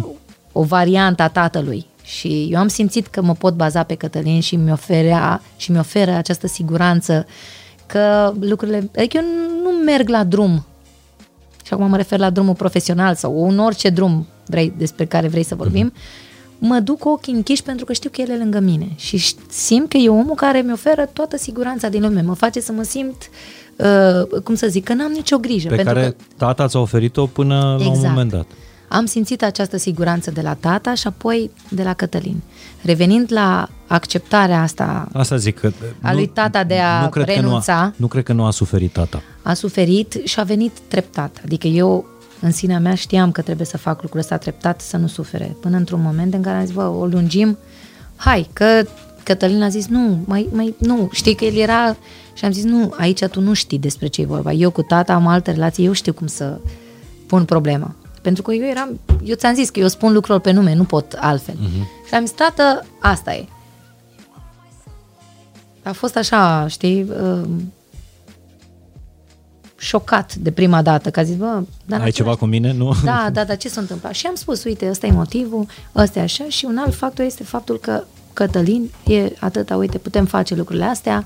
Au fost mai mulți, pentru că el avea un alt stil, el era mai, eu chestia asta cu tăiatul lemnelor și spus lucrurile pe nume, am preluat-o de la tata, știi? De asta sunt atât de directă. Și poate că modul ăsta de a spune tăios niște lucruri unor colaboratori nu era neapărat plăcut. Și mi-am dorit să tratăm lucrurile cu mai multă diplomație. Asta înseamnă că tata nu era diplomat, mm-hmm. dar avea, știi, ca pe vremuri. Faci, am făcut, am plătit, mi-e face. Ai avut o discuție de asta, am avut uh, multe discuții. Tată, fiică, în care să-i fie explicat. Eu am avut la un moment dat o chestie cu tata. Asta. Tata a fost managerul meu și impresarul meu, dar era și tatăl meu. Și a fost o mm-hmm. chestie foarte grea până când eu am crescut și am început să-mi spun părerile. Eu vreau să facem așa, tată. Adică dacă el a controlat cariera mea până într-un anumit punct și m-a dus într-un punct foarte frumos și pe un drum foarte frumos, la un moment dat aveam și eu părerile mele, că devenisem uh, majoră și am zis, tata, vreau să facem așa. Păi nu, că nu așa. Pe zic, da, da, e, tu ești managerul meu și tu trebuie să... Știi, cumva la un moment dat am ajuns în momentul în care aveam uh, dispute de-astea, mm-hmm. de păreri și uh, el nu că n-a acceptat tot ce a spus tata și în ziua de astăzi părerile lui sunt super pertinente. Deci nu e, uh, cum se zice, nu e deplasat în părerile, e super avizat în ce spune și are perfectă dreptate. Dar modul în care le spunea, pentru mine, nu neapărat pentru mine, că era tata și pentru colaboratorii mei, așa era, ia ne ceartă omul ăsta, ia ne știi, eu eram obișnuită că tata așa spune lucrurilor pe nume. Și am zis, ok, hai să încercăm altă variantă, hai să încercăm cum Cătălin care face așa, știi, și nu pot să zic că a acceptat așa din prima, dar cu timpul, văzând câte lucruri frumoase facem împreună eu și Cătălin, știi, avea bucuria aia așa și țin minte că după nu știu care dintre concerte, după fiecare concert de ăsta mare la Sala Palatului, pentru că alea erau proiectele da, pe care eu erau... le visam să le fac și Cătălin a zis, nu contează, pierdem bani, că nu știa nici el ce înseamnă asta, facem, știi? Și uh, după primul concert la Sala Palatului, tata l-a luat în brațe așa pe Cătălin și a spus, bravo mă copii, uite ce, ce ați realizat, uite ce frumos, uite ce... Apoi după operă, după Ateneul Român, pentru că am încercat, știi, asta îmi plăcea la Cătălin, pentru că nu era genul, nu, ce trebuie să facem? Andra, tu poți, el crede foarte mult în puterea mea și el zice, bun, pentru că Andra poate, cu vocea ei, ea poate să susțină orice concert, la Ateneul Român, la Opera Română, așa... Eu trebuie să fiu la nivelul, așa zice el, la nivelul vocii ei. Și atunci venea cu o organizare de asta, investea, nu, nu făcea rabată. Dacă vroia nu știu ce L E D-uri, nu știu ce mixer, nu știu, pot, nu pot să zic exact, toate detaliile astea care țin, știi, de un concert și sunt foarte multe, el se ocupa de toate lucrurile astea. Și tata a văzut toate astea și... Deși avea încredere în Cătălin, a prins aia, știi, bucuria aia că copilul lui e pe mâini bune, știi? E pe mâna unui bărbat care o iubește și o prețuiește. Da, asta, asta trebuie să fie o treabă ce ai făcut tu, o treabă de, de finețe, pentru că a trebuit să-l faci pe tatăl tău să înțeleagă că e o perioadă în care trebuie să te dai la o parte și bănuiesc că a trebuit să-i și acoperi golul ăsta cumva. Tata e foarte realist și foarte uh, obiectiv la orice mm. chestie. Nu mi se pare niciodată că... Adică, nu, da, nevoia asta de, uh, de, de a controla lucrurile, de a fi în capul uh, a fost greu, treburilor. Dar m-a ajutat foarte mult mama. Mama asta m-a ajutat foarte mult pentru că mama m-a încurajat să fac acest lucru. Mi-a zis, mm. da, mamă, asta simți, fă acest lucru, nu-i nimic, că tu știi că tatăl tău uh, zice el acum așa, face așa, dar o să fie, o să fie foarte bine. Ușor, ușor ne, ne reluăm. E că a fost și o chestie bună pentru ei, ca și cuplu.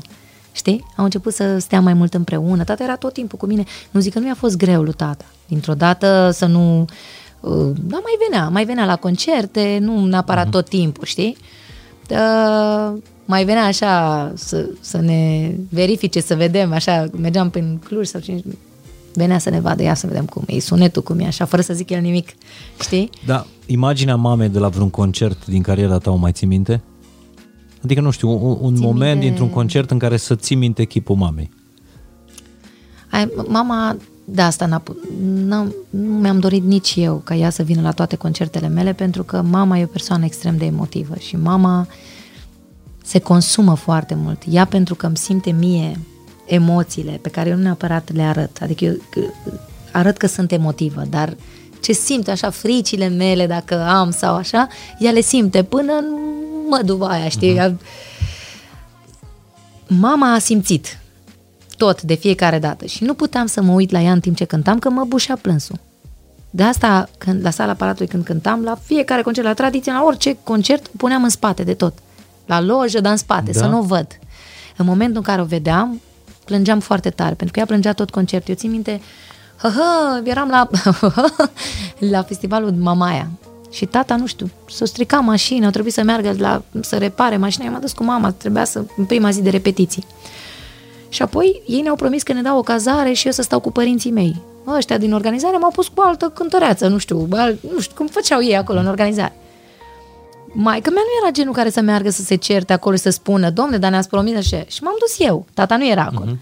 Mama, când a văzut cum mă cert eu cu organizatorul de acolo și cât de așa, și omul ăla cum ridica tonul la mine și eu răspundeam și așa, ea, fiind atât de emotivă, i s-a spart aici o venă la ochi, știi, de, de tensiunea pe care a trăit-o văzându-mă pe mine așa.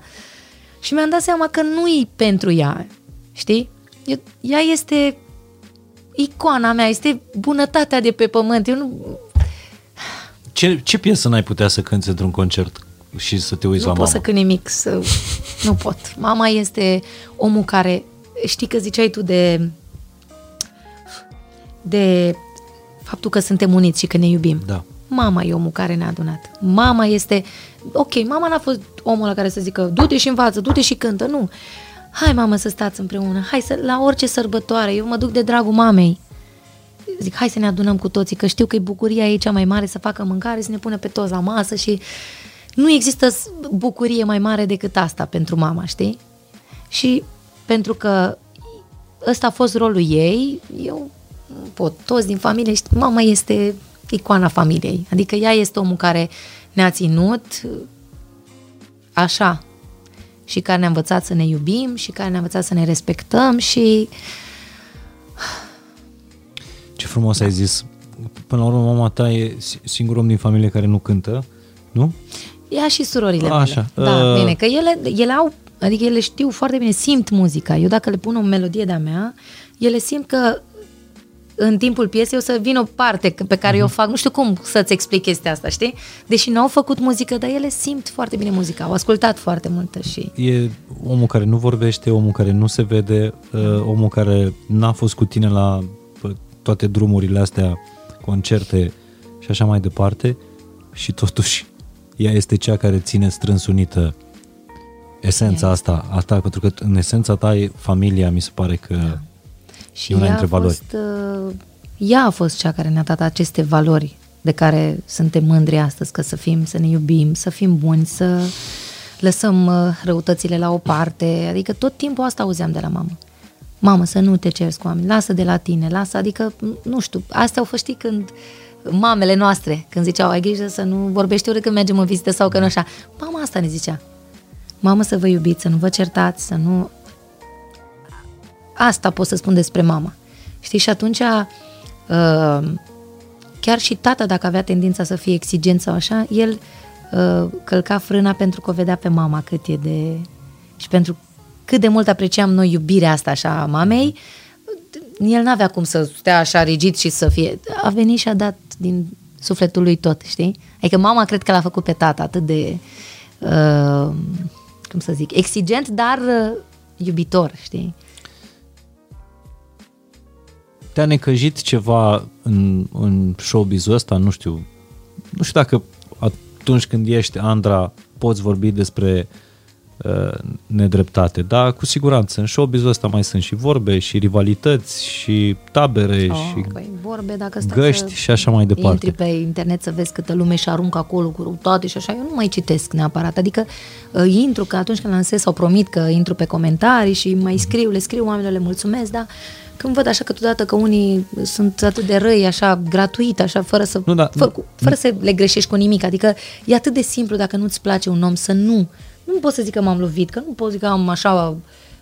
Chiar am o bază de fani așa, adică niște oameni care mă iubesc și care îmi da. transmit asta oriunde aș fi. Și nu am suferit din punctul ăsta de vedere. Dacă am avut momente în, în cariera mea, poate la concursuri unde m-am simțit neîndreptățită când eram, când eram mai mică, da, la mama aia, când în primul an mi-au spus, eram la interpret și ziceau, da, da, anul ăsta se oferă, luam locul unu la interpret, ce da, da, anul ăsta trofeul se dă la creație. Bun, anul viitor m-am dus la creație, participam, eu vreau foarte mult trofeu. În anul în care participam la creație, da, da, anul ăsta se dă așa. Păi, ziceți-mi unde, știi, și creau așa în mine niște frustrări de astea, așa zic, of, că îmi doresc chestia asta, că, pentru că îmi doream. Și la un moment dat am participat la Cerbul de Aur. Am luat preselecția în România, eram eu, Mihai Trestariu și Ovidiu, nu-i mai știu numele acum, un băiat foarte talentat, că eram vreo trei Uh, interpreți români. Te-am dus și eu am uh, cântat, am ocupat locul doi. Așa. Oamenii care au auzit și toți au fost un pic așa înverșunați. Cum Andra noastră doi, măcar unul dacă era, știi? Au fost discuții, am auzit foarte multe lucruri în perioada respectivă și uh, părinții mei au crezut că eu uh, o să sufăr foarte mult. Iar eu am intrat pe scenă și am zis, uh, nu știu cum, așa am simțit în momentul ăla, am zis, las la latitudinea oamenilor să vadă dacă e corect sau nu acest, adică, nu știu, înțelegi, am avut optsprezece nouăsprezece ani aveam. De unde ți-a venit asta? Pentru că am simțit că uh, uh, am dat totul pe scenă și că am cântat foarte bine și am fost acolo și am simțit că ceva nu e în regulă, adică că nu eram pe locul pe care trebuia. Uh-huh. Foarte mulți care cred chestia asta în momentul în care merg într-un concurs, dar așa a fost să fie, așa am simțit. Dar nu pot să zic că, adică pe moment am simțit, um, trebuie să găsesc cuvântul potrivit, nu, nu eram dezamăgită de mine, eu eram foarte mulțumită de prestația mea. Eram dezamăgită de modul în care m-au perceput oamenii aia. Uh-huh. Și făcând comparație cu alți concurenți. Și știi, niște discuții aflate de acolo, din uh, interior, înțelegi că na, eram... Dar ăsta cred că la Cerbul de Aur a fost așa, dacă zici, o dezamăgire. Uh-huh. Dar nici măcar n-a fost. Lucrurile astea m-au întărit și m-au făcut să-mi doresc și mai mult uh, de la cariera mea și nu am... Ai, ai văzut că lumea împarte lumea în... tot felul de, de tabere, deși nu înțeleg, mai ales când vine vorba de muzică. Muzica este universală și cred că fiecare se poate exprima prin, prin limbajul ăsta și fiecare are uh, dr- drumul lui. Dar lumea tot timpul judecă uh, eu sunt cu Delia, eu sunt cu Andra, eu sunt cu Loredana. Eu, ai simțit uh, treaba asta? Eu nu mă uit la lucrurile astea. Eu cred că e absolut normal ca oamenii să aibă, cum să zic, favoriți. Uh-huh. Eu sunt mulțumită de oamenii care mă iubesc pe mine, dar nu mă uit la aia care zic, a, mie îmi place Delia sau Loredana. Uh-huh. Foarte bine că îți place, știi, n-am... Și culmea e că noi nici măcar nu avem un sentiment ăsta, eu cu Delia. De fiecare dată când mă întâlnesc cu ea, discutăm, râdem, nu există niciun fel de ranchiune sau vreun sentiment de... cum să zic, de concurență, pentru că suntem atât de diferite, atât de... ca și artiști.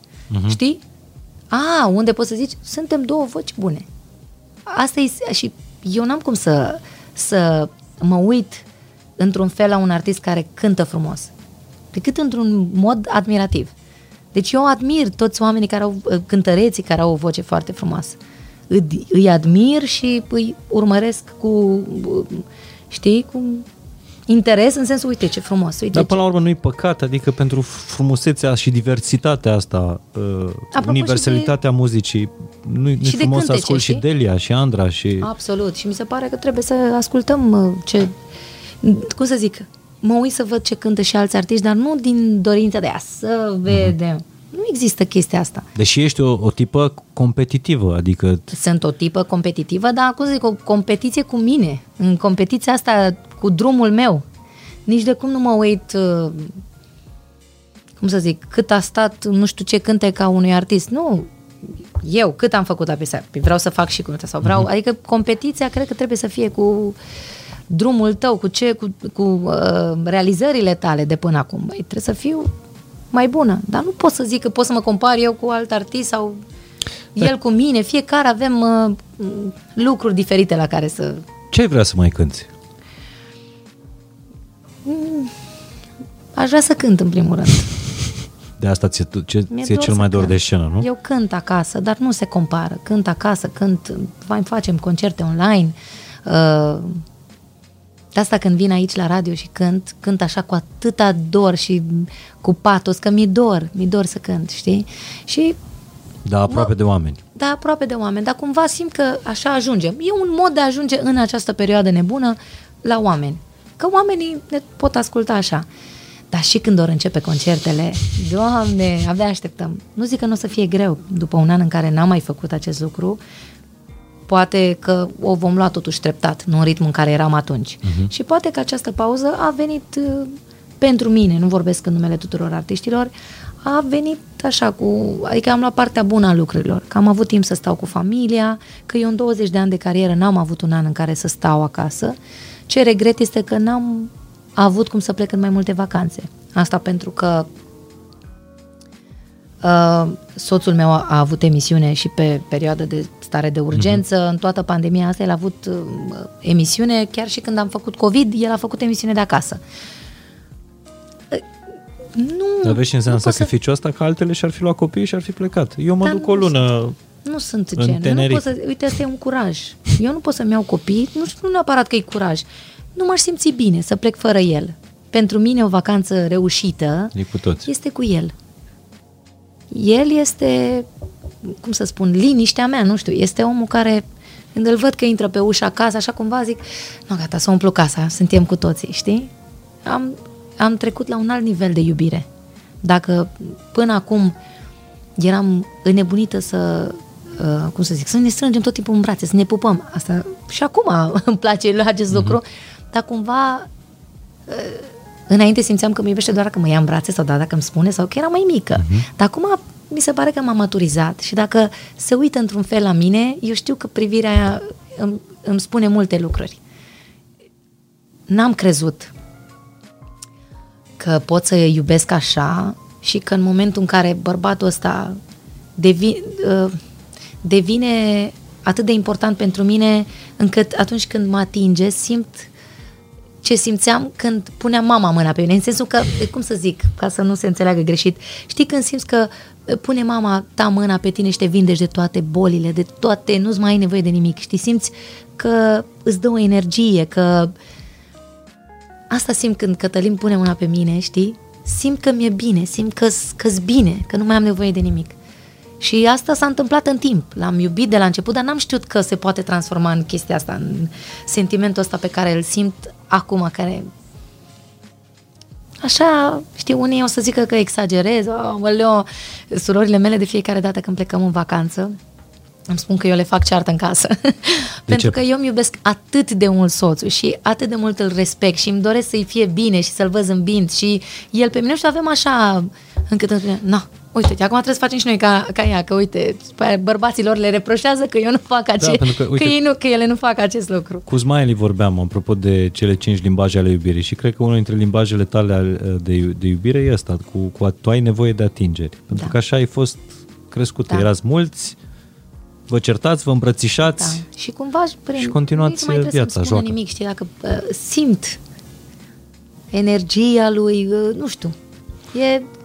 A, da, cred că asta e cel mai corect spus, și, că am trecut la un alt nivel de iubire. Știi? Și mai e ceva foarte fain la voi, este faptul că voi vă admirați reciproc, adică tu vorbești despre Cătălin ca și cum l-ai, l-ai pune pe un piedestal și el, la fel, uite-te și... cum se comportă la, sau se comporta la concertele tale de la Sala Palatului, adică tu da. Trebuie, Andra trebuie să fie pe, pe piedestal și ce, care e lucrarea din spate, ne ocupăm da, noi, noi, Andra nu trebuie să știe. Nimic nu știe. Și fix la fel vorbești tu, tu despre el, pentru că el, dincolo de uh, a se ocupa de managementul ăsta artistic și de a fi tu, Andra, uh, el are drumul lui, adică are emisiune, are podcast, are, adică n-a renunțat niciodată.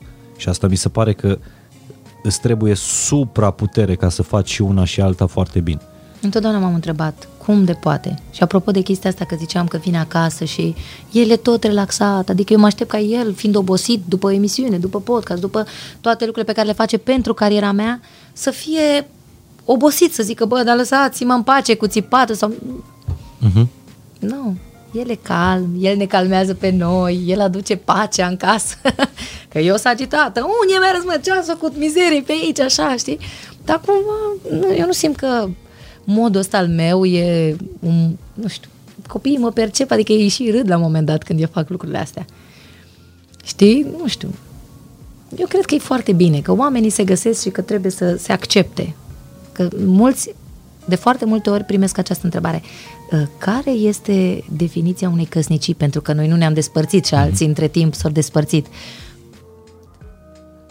Nu știu, eu pot să spun ce a funcționat la noi.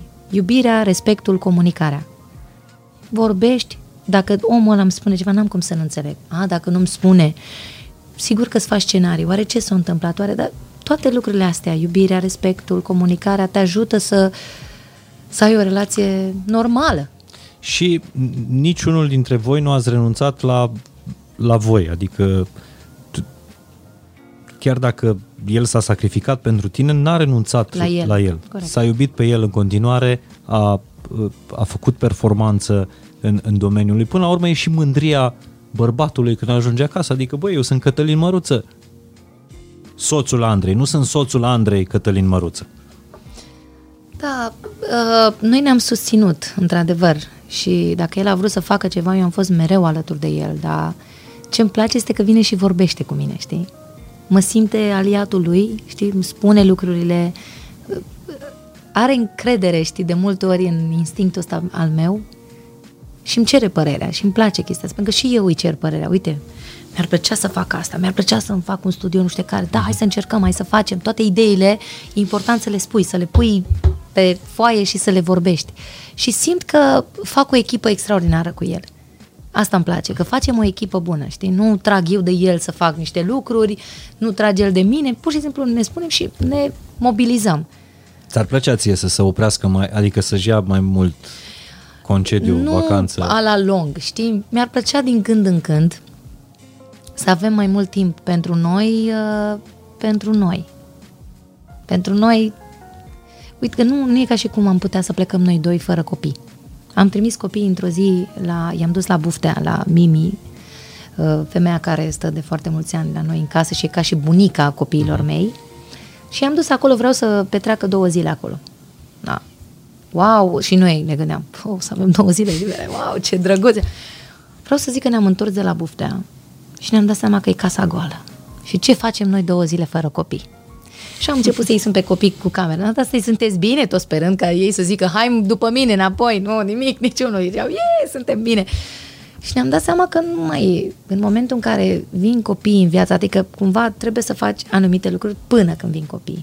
Și apoi, nu că mi-am propus acest lucru, pur și simplu nu pot să mai fac ceva fără să mă gândesc la ei. Adică orice proiect, orice fac, implică și pe ei. Orice vacanță, orice plecare, oriunde, ei sunt acolo sau cumva mă gândesc pentru ei. Știi, să le fie bine, îmi fac vacanța în funcție de confortul lor. Nu mă mai gândesc unde mi-ar plăcea mie. Da, dar cât zbor cu ei până acolo, adică totul depinde, ne învârtim așa în jurul lor și noi suntem fericiți, nu ne nu simțim ca și cum e un sacrificiu, știi? Adică bucuria lor și râsul lor e cel mai bun C- medicament pentru noi. Care este în momentul ăsta, ca mamă, cea mai mare problemă ta legată de, de copii? Sau, nu, nu problemă, frică. Provocare. Frică, provocare. Frică. Mi-e foarte frică să nu clachez, să nu... Cum să spun?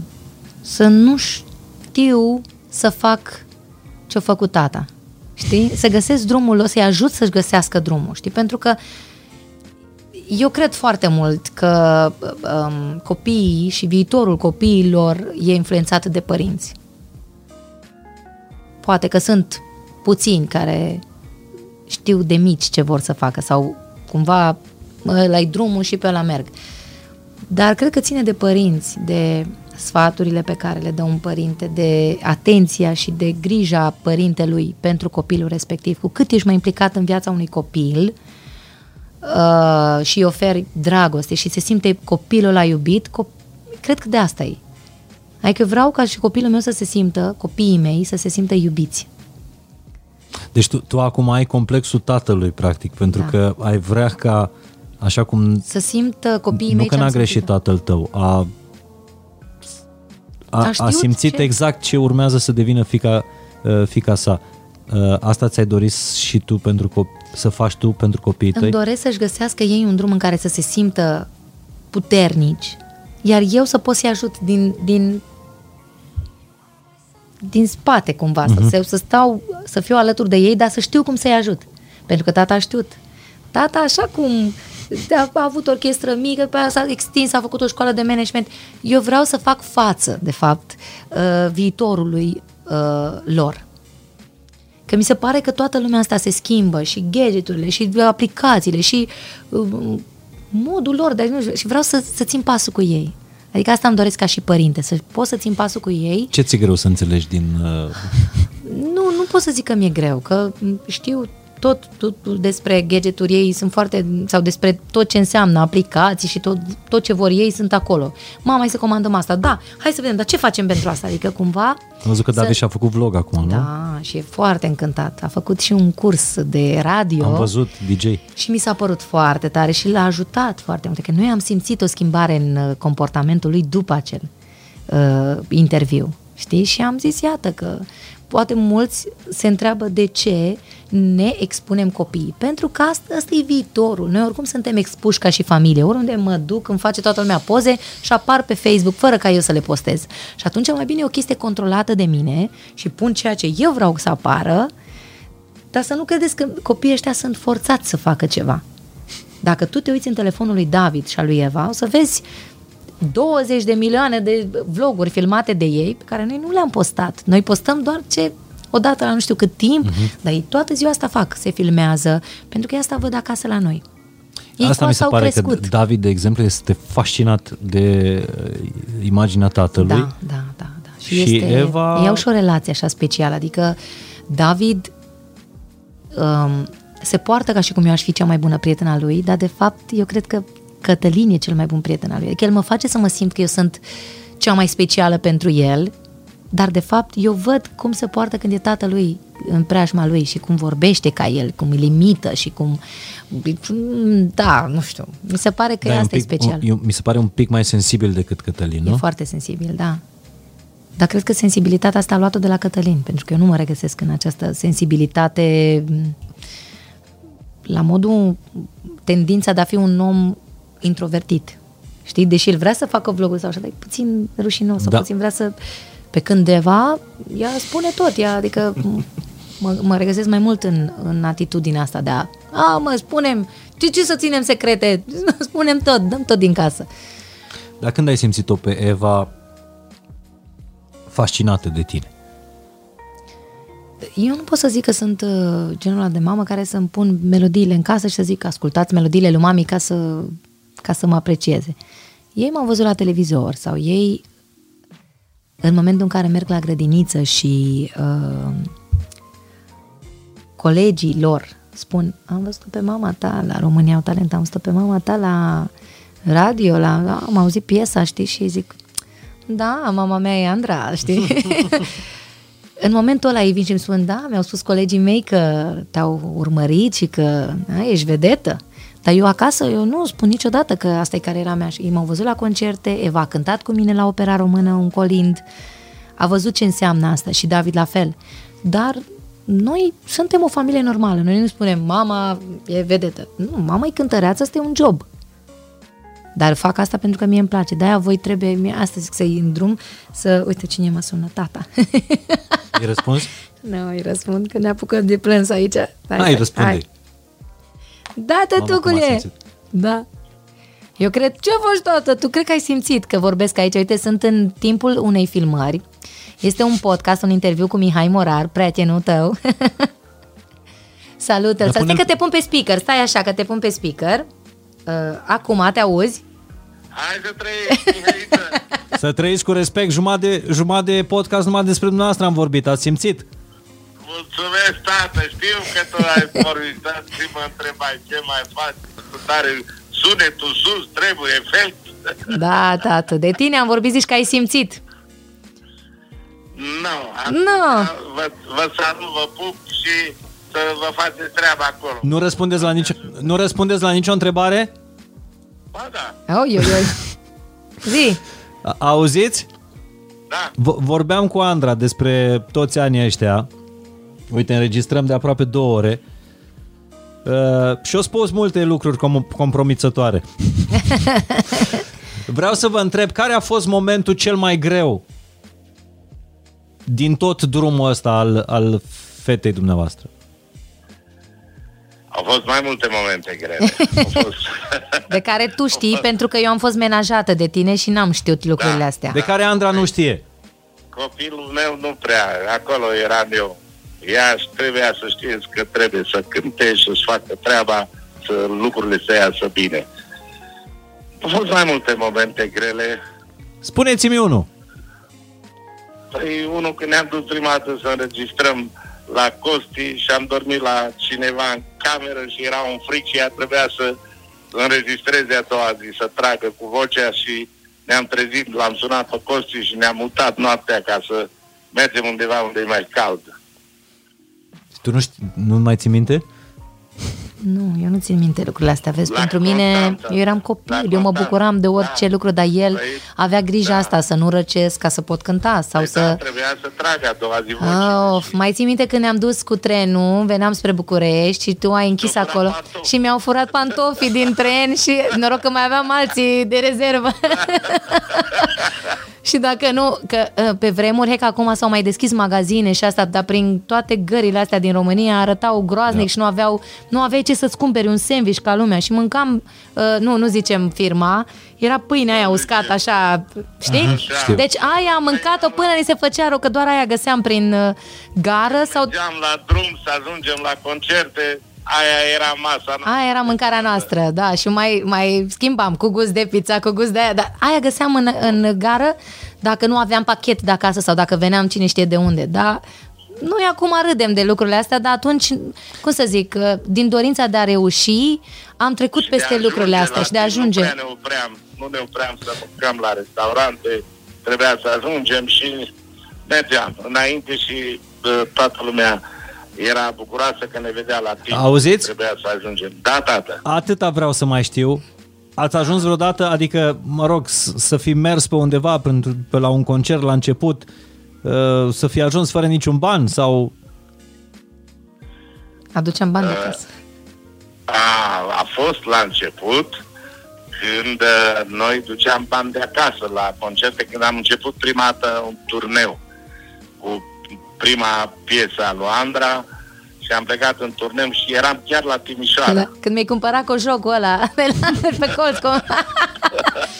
Noi ne-am dus la... Noi ne aduceam bani de acasă pentru că eu cântam aici anunț da. și cu Andra. Noi da. aveam mai da, da, da. cântam evenimente aici și aveam bănuții de acolo. Aveam banii de la anunț ca să plătim aici. Dar ce? Când ați plâns? Da, Mihai, când ați plâns fără să știe Andra? Nu știu, că poate era un concert în care erați așa mândru de ea. Tot timpul. Oh, tată, eu am plâns de enorm, de enorm emoții la concursuri, la festivaluri, la astea m-am plâns de enorm. Așa e. Tu plângi no. acum și când te uiți la o poză cu mine, de și când aveam paisprezece ani. Da, și acum, da, da. Uite, ieri seară, ieri seară m-am uitat la Românii au talent. Așa. Și era o fată care Andra i-a spus uh, trebuie să alegi piese mai așa, uh, e prea grea piesa. Și am crezut că nu-i dă da și stăteam așa de supărat și când am văzut că dă da, mă uitam la tatăl fetei cum plângea și am început să plâng și eu. Că te-ai oh. regăsit tu, de fapt, da, în tatăl acestui, acestei da, fete. Da, da. Și am început și am plâns ieri seară la televizor. Bine, mulțumim tare mult! Te pup, te țuc, te iubesc. Pa, tată, pa. Doamne ajută la toată lumea.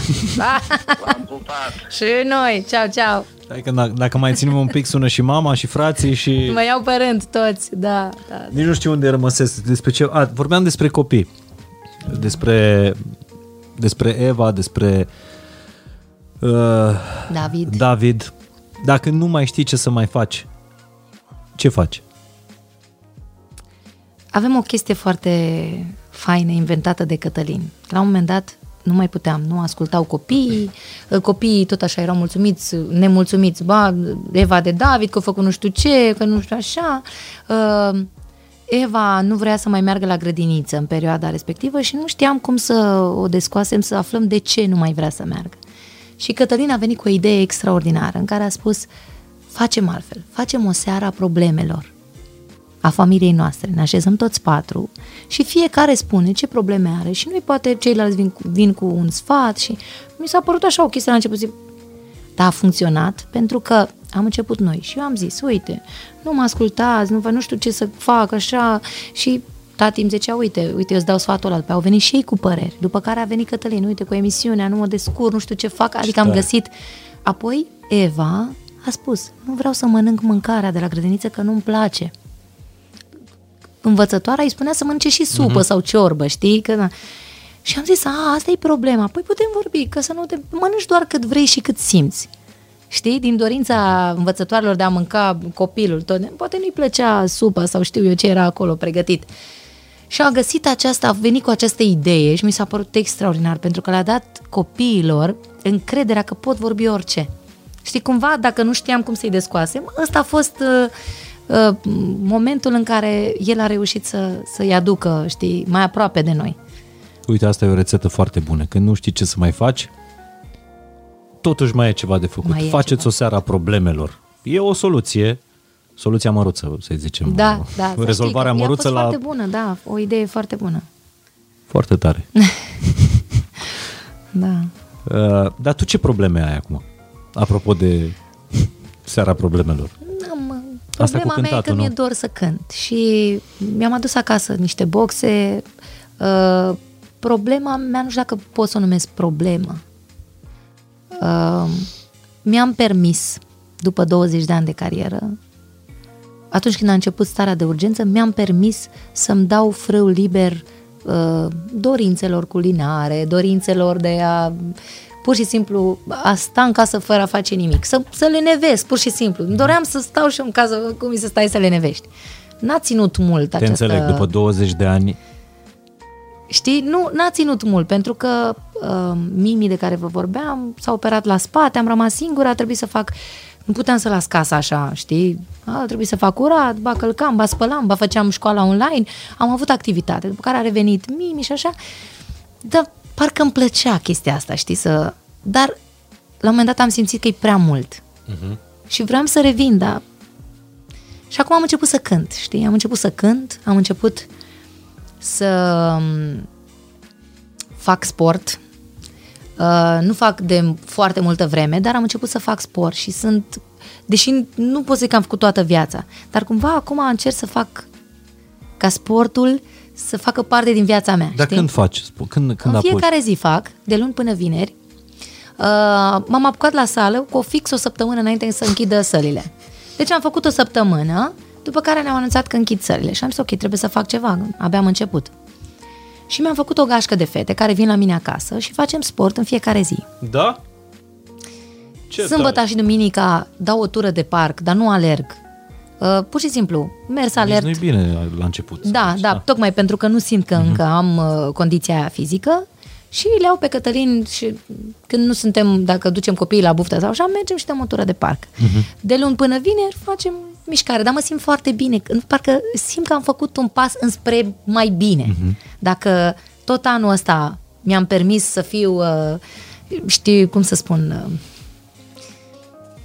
liberă și să n-am niciun fel de restricții și să știi, ca artist, cred că trebuie să ai grijă la imaginea ta, trebuie să ai grijă la uh, să dai un exemplu, să fii un exemplu pentru fanii tăi, mă, ce mănânci, ce spui, ce vorbești, cum ești, cum te porți.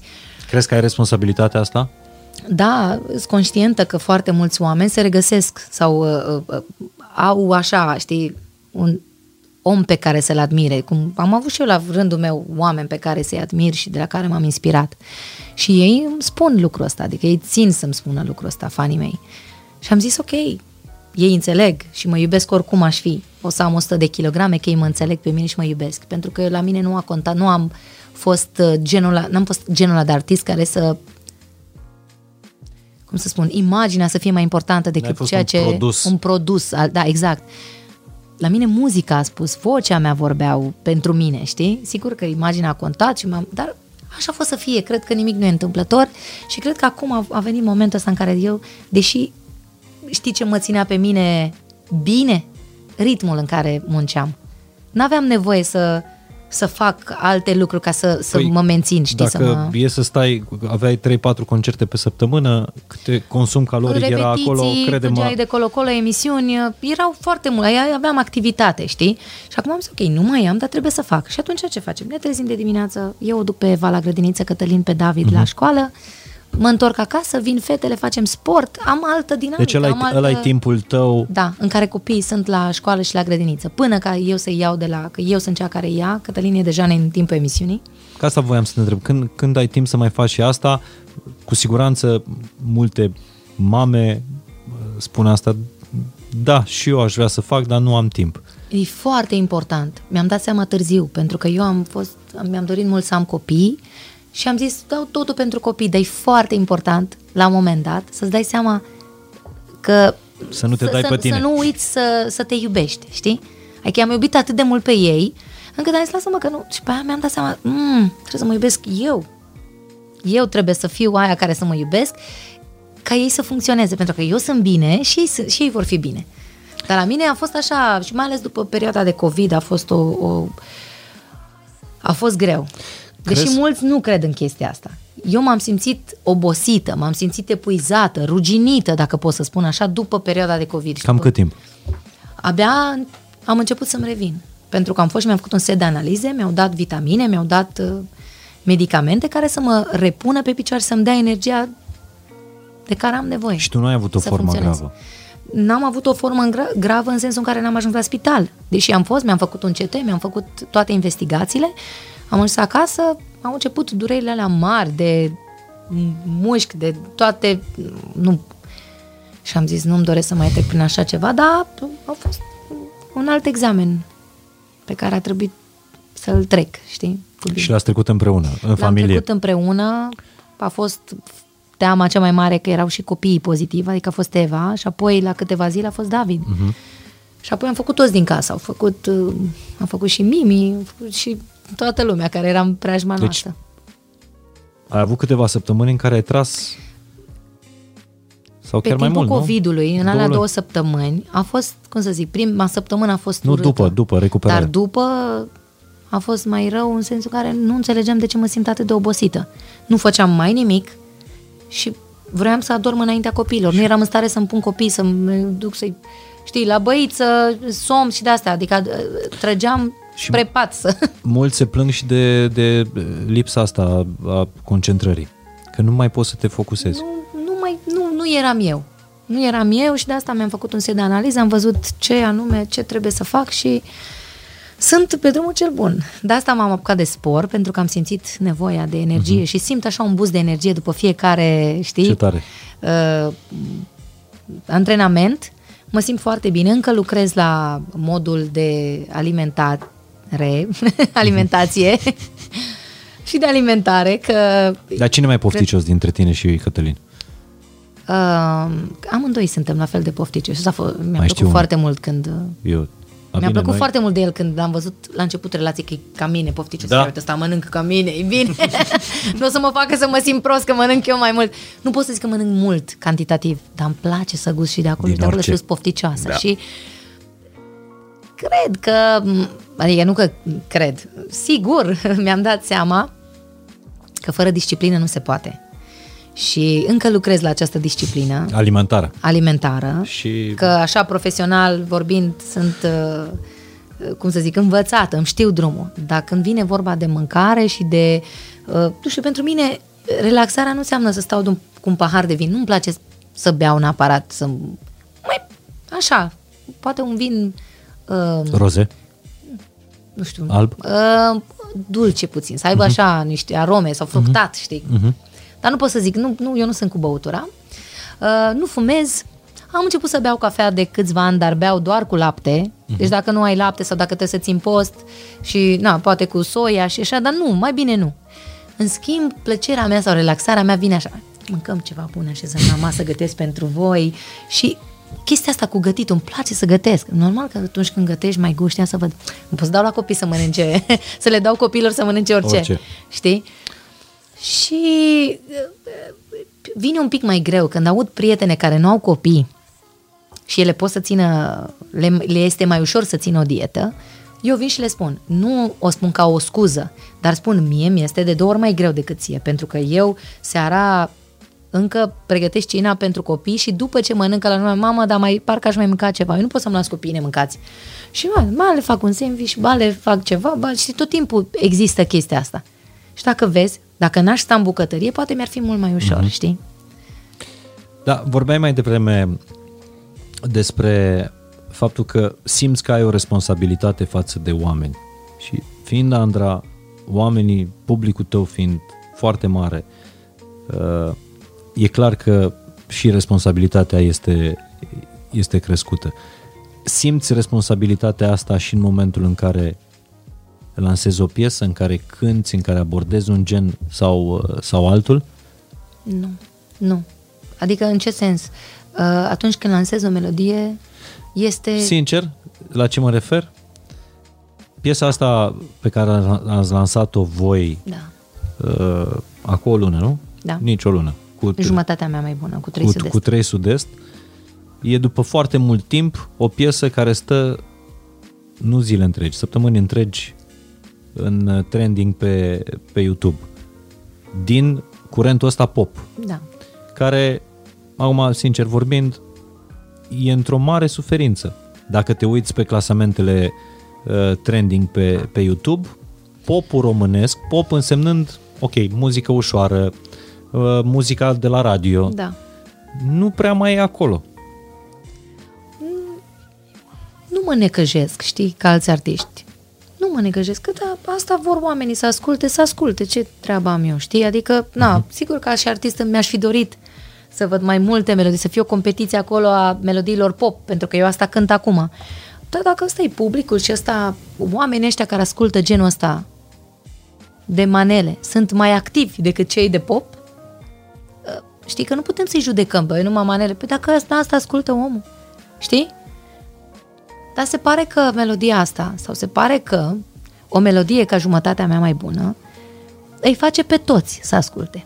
Și pe cei de pop, uh-huh. dar se pare că și pe cei de care ascultau manele uh-huh. sau care ascultă manele. Pentru că e un cântec care, dacă e bun, ajunge. Acum nu pot să zic că toate melodiile pop lansate de toți artiștii, dacă n-au ajuns în ten, uh-huh. în, în alea zece locuri din trending, uh-huh. uh, nu sunt bune. Nu, n-au, n-au rezonat oamenii, nu știu, nu, nu pot să zic, nu știu. Că nici nu putem să facem muzică în funcție de trending-ul din România. N-ai cum să faci, să lansezi piese. Nouă ne-a plăcut, adică trebuie să-ți placă ție și atunci responsabilitatea asta nu pot să o pun pe umerii mei. Te întreb pe tine pentru că tu de... până la urmă poți să cânți orice. Adică tu ai putea să cânți, să fii în fiecare săptămână numărul unu în trending, Mihai, dacă ți-ai propune asta. Eu nu pot să, să-mi iau această responsabilitate, să lansez melodii în funcție de cât de bine o să funcționeze în trending. Nu. Eu ce zic? Măi, eu lansez piesa asta, trebuie să-mi placă mie, în primul rând. Deci bucuroasă cu ce am lansat. Bun. Ma dacă funcționează bine, dacă nu, Doamne ajută, o să vină altă piesă. Dar nu pot să... îmi iau această responsabilitate. De ce? Pentru că dacă nu funcționează și mă focusez foarte tare ca eu să ajung în alea zece locuri din trending, după aia o să am suferințe, să frustrări, dar de ce nu mergi? Dar... Și atunci nu poți să faci muzică așa. Trebuie să-ți placă ție, în primul rând, melodia pe care ai lansat-o, să fii împăcat cu tine că ce ai lansat e bine, funcționează bine, nu funcționează, faci altă piesă, că de-aia ești artist. Adică, cred că n-ar trebui să dar ne... Dar simți că e o perioadă grea pentru muzica asta pop, să-i zicem. Simt că este o perioadă grea pentru toți oamenii care fac muzică. Poate că le-a fost mai ușor oamenilor care fac manele în perioada asta, datorită tre- trendingului, dar cred că oricum, financiar vorbind, oamenii care fac muzică au suferit foarte mult. actorii, uh, muzicienii au avut un an, cum să spun, a fost... Dar ai tăi din trupă? Ai mei din trupă au plecat fiecare acasă, unul la Sfântul Gheorghe, unul la Cluj, unul fiecare la casele lor. Ei stăteau cu chirie în București și au zis, nu știm când anume o să înceapă, când o să reînceapă treaba, o să revenim, nici nu poți să-i ții pe oameni, hai să repetăm, pentru ce? Sunt niște cheltuieli ale caselor, lăsând la o parte drumul spre sală, înțelegi? Nu, n-ai cum să, să le ceri oamenilor să facă sacrificiul ăsta și când avem, când vor începe evenimentele, vor reveni și eu îi aștept cu drag și am revăzut de curând câteva concerte și mi-e dor de ei, mi-e dor, pentru că nu-ți dai seama așa, dar oamenii cu care petrec cel mai mult timp atunci când... Care a fost ziua în care ai fost cea mai fericită pe scenă? Cea mai fericită pe scenă? Că vorbeam de... Am avut atâtea momente de bucurie încât nu pot să zic că a fost doar unul. Uite, dacă, că... dacă acum închizi ochii, care e momentul care îți vine în minte și ai vrea să-l retrăiești? Iubirea schimbă tot. Sala Palatului, ultimul cântec de bis, deși și... Ala a fost. A cântat toată lumea, știi... Și... Acum nu știu la care dintre zile te referi, dar da, am nu știu, fost acolo. În fiecare seară, cumva bine, eu am revăzut de curând uh, concertul și am retrăit, am retrăit fiecare moment de acolo. Eu stăteam, ascultam și mi-am dat seama ce lucruri frumoase putem să facem noi artiștii. Știi? Pentru că la mine mi se părea ceva normal. Eu asta făceam, nu puteam să stau și să mă admir. Știi? Dar acum am avut timp anul acesta să... revăd concertele astea, să le reascult, să văd ce muzică frumoasă am putut să fac. Nu că îmi plăcea la momentul respectiv, dar parcă acum apreciez de două ori mai mult ceea ce am făcut. Știi? Uh-huh. Și lucrurile astea mă fac să-mi doresc să revin și să, să le cânt oamenilor, să-i bucur, să... Suntem artiști, asta e meseria noastră. Faptul că de un an nu mai pot să-mi fac meseria, doar așa, ocazional. Știi? Uh-huh. Um, E dureros. E... E dureros. Și, adică, oricât ai fi tu de Andra, simt uh, durerea... Cânt acasă, cânt, plecând, prietenilor, așa, nu știu, mai... Mă duc în studio, înregistrez piese, filmez videoclipuri. Lucrurile astea mă fac să mă simt din nou artist, știi? Dar nu... Dar concertele sunt momentele în care tu vezi exact... cum funcționează muzica ta. Dacă oamenii din fața ta îți cântă melodiile, atunci abia îți dai seama, uite-te mă că am reușit, știi? Pe cine simți? Povesteai la început cum tatăl tău a văzut în micuța Andra, Andra a văzut ceva așa, să ajungă cum era Monica Anghel. Pe cine vezi venind din urmă, din noua generație? De cine îți place? Ah, sunt foarte multe voci bune. Sunt foarte multe um, voci și la fete și la băieți. Cred că ține doar de cât de mult își doresc ei să meargă pe acest drum și cât de serioși sunt pe acest drum. um, Noua generație însemn... Mă rog, noua generație însemnând de cine îți place da, ție așa, da, da, dintre da, da. ăștia mai mici decât tine. Îmi place Alina Eremia, îmi place foarte mult. Se pare că e serioasă și că e muncitoare, uh-huh, și că își dorește mult, știi, să evolueze. Îmi place Nicole Sherry, deși e micuță, încă tot mic o văd, deși eu, mie mi-e dragă, mi-e foarte dragă de când s-a lansat, știi, dar uh-huh, cumva o văd tot copilul la mic, știi? Deși a evoluat foarte mult, știi, și a crescut foarte frumos. Îmi place Joe, îi place și Evei, ne place mult. Um, sunt foarte multe, n-aș vrea să credeți că fac acum un clasament. Un nu, clasament, e... nu. Sunt fetele care, cântărețele care mi-au venit acum în minte. Uh, sunt foarte multe voci bune și mă bucur că începe să se cânte bine, știi? Auzi, dar și de noroc sau numai de muncă? De talent, muncă, disciplină, voință. Ține și de noroc până într-un anumit punct. Cât crezi că e noroc în toată treaba? La începutul, cred că. Începutul ține de noroc. Adică dacă ai noroc ca melodia de început sau să pornească, mm-hmm, după aia ține de tine să muncești, să dovedești că ăla n-a fost un noroc.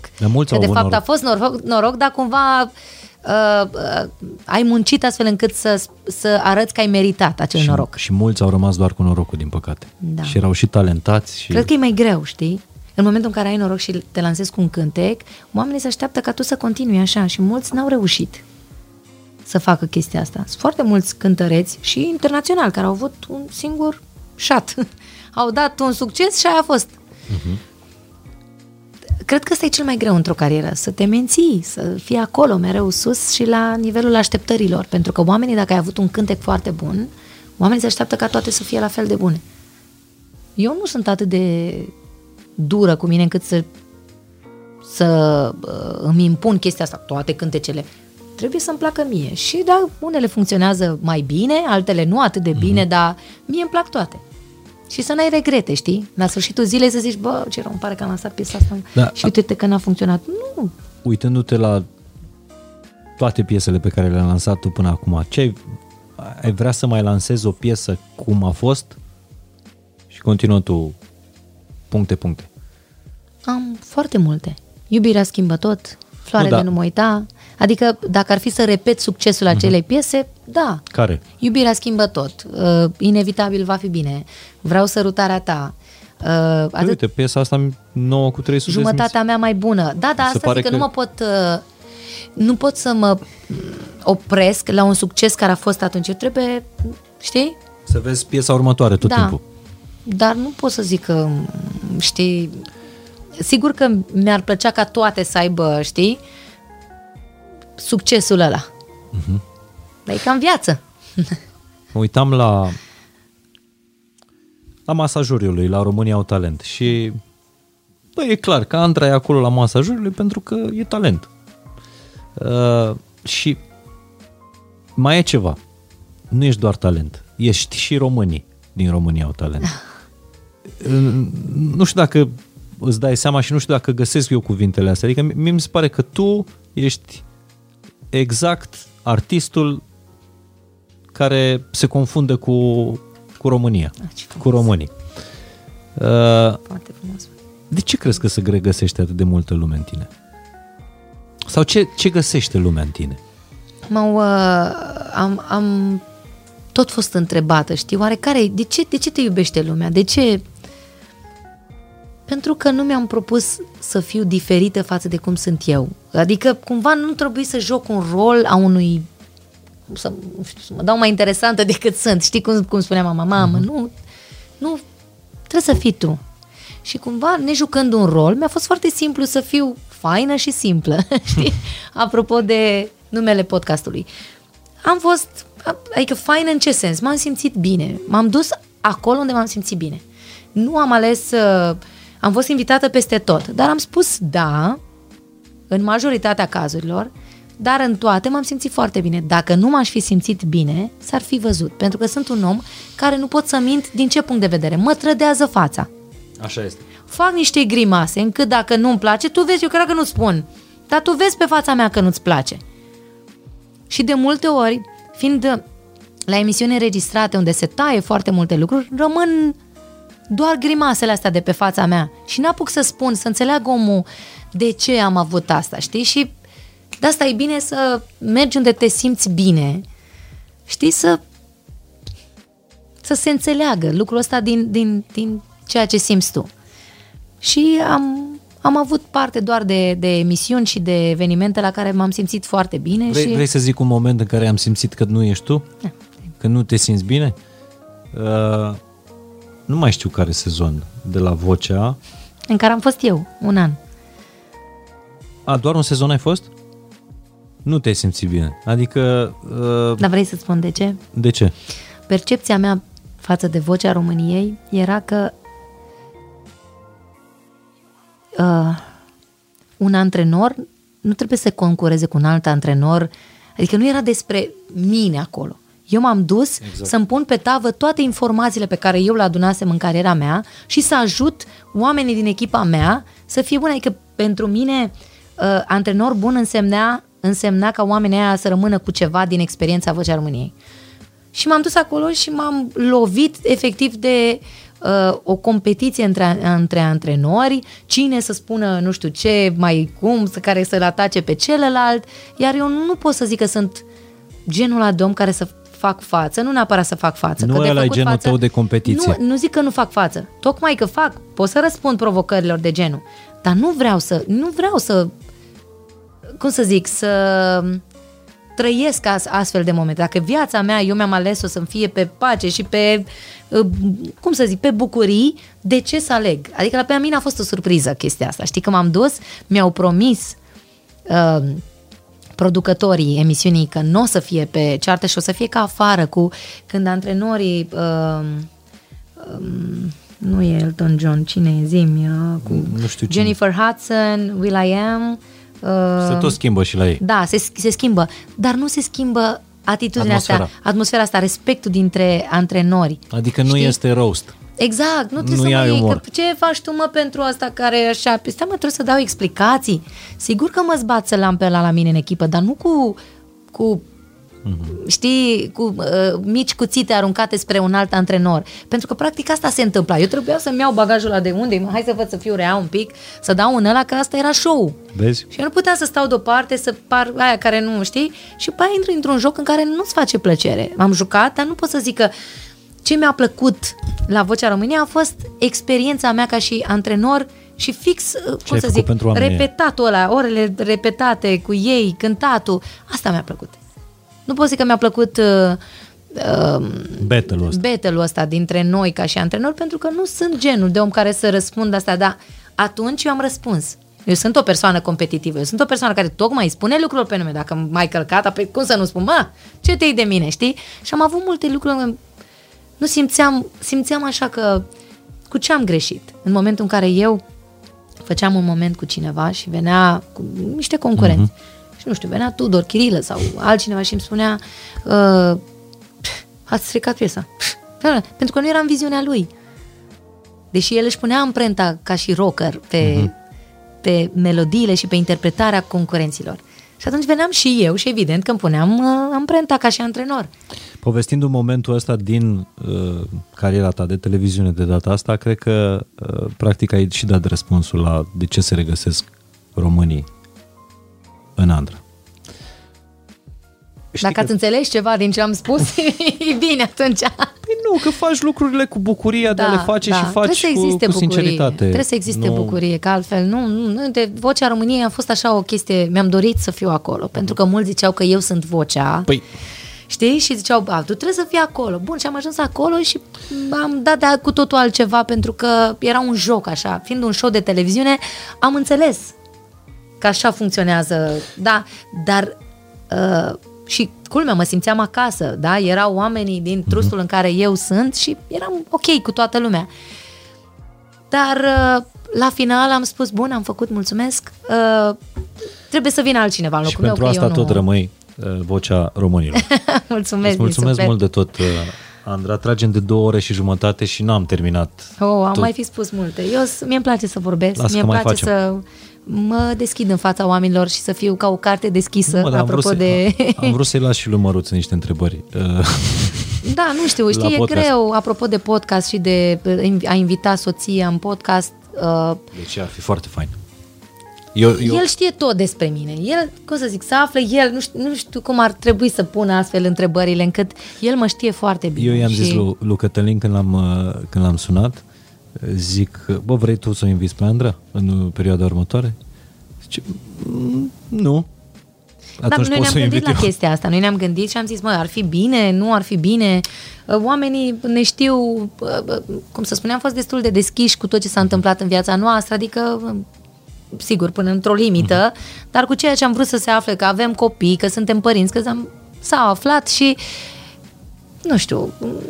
N-am vrut să pară ciudat, dar poate la un moment dat va exista și acest podcast. Poate eu îl voi lua la rost. Îți faci tu podcastul tău, da. Îți mulțumesc mult de tot, mulțumesc. Andra. Care sunt cuvintele care vrea să rămână în urma ta? Nu când vei pleca, cât te rămâi. Mm.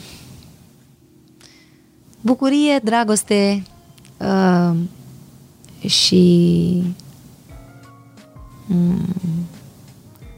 Adică asta aș vrea să, să, să să simtă oamenii atunci când mă văd, când mm-hmm. mă ascultă, să simtă aceste cuvinte din imagine, din ce văd, din ce aud la radio și la televizor. Bucurie și dragoste. Bucurie și dragoste, da.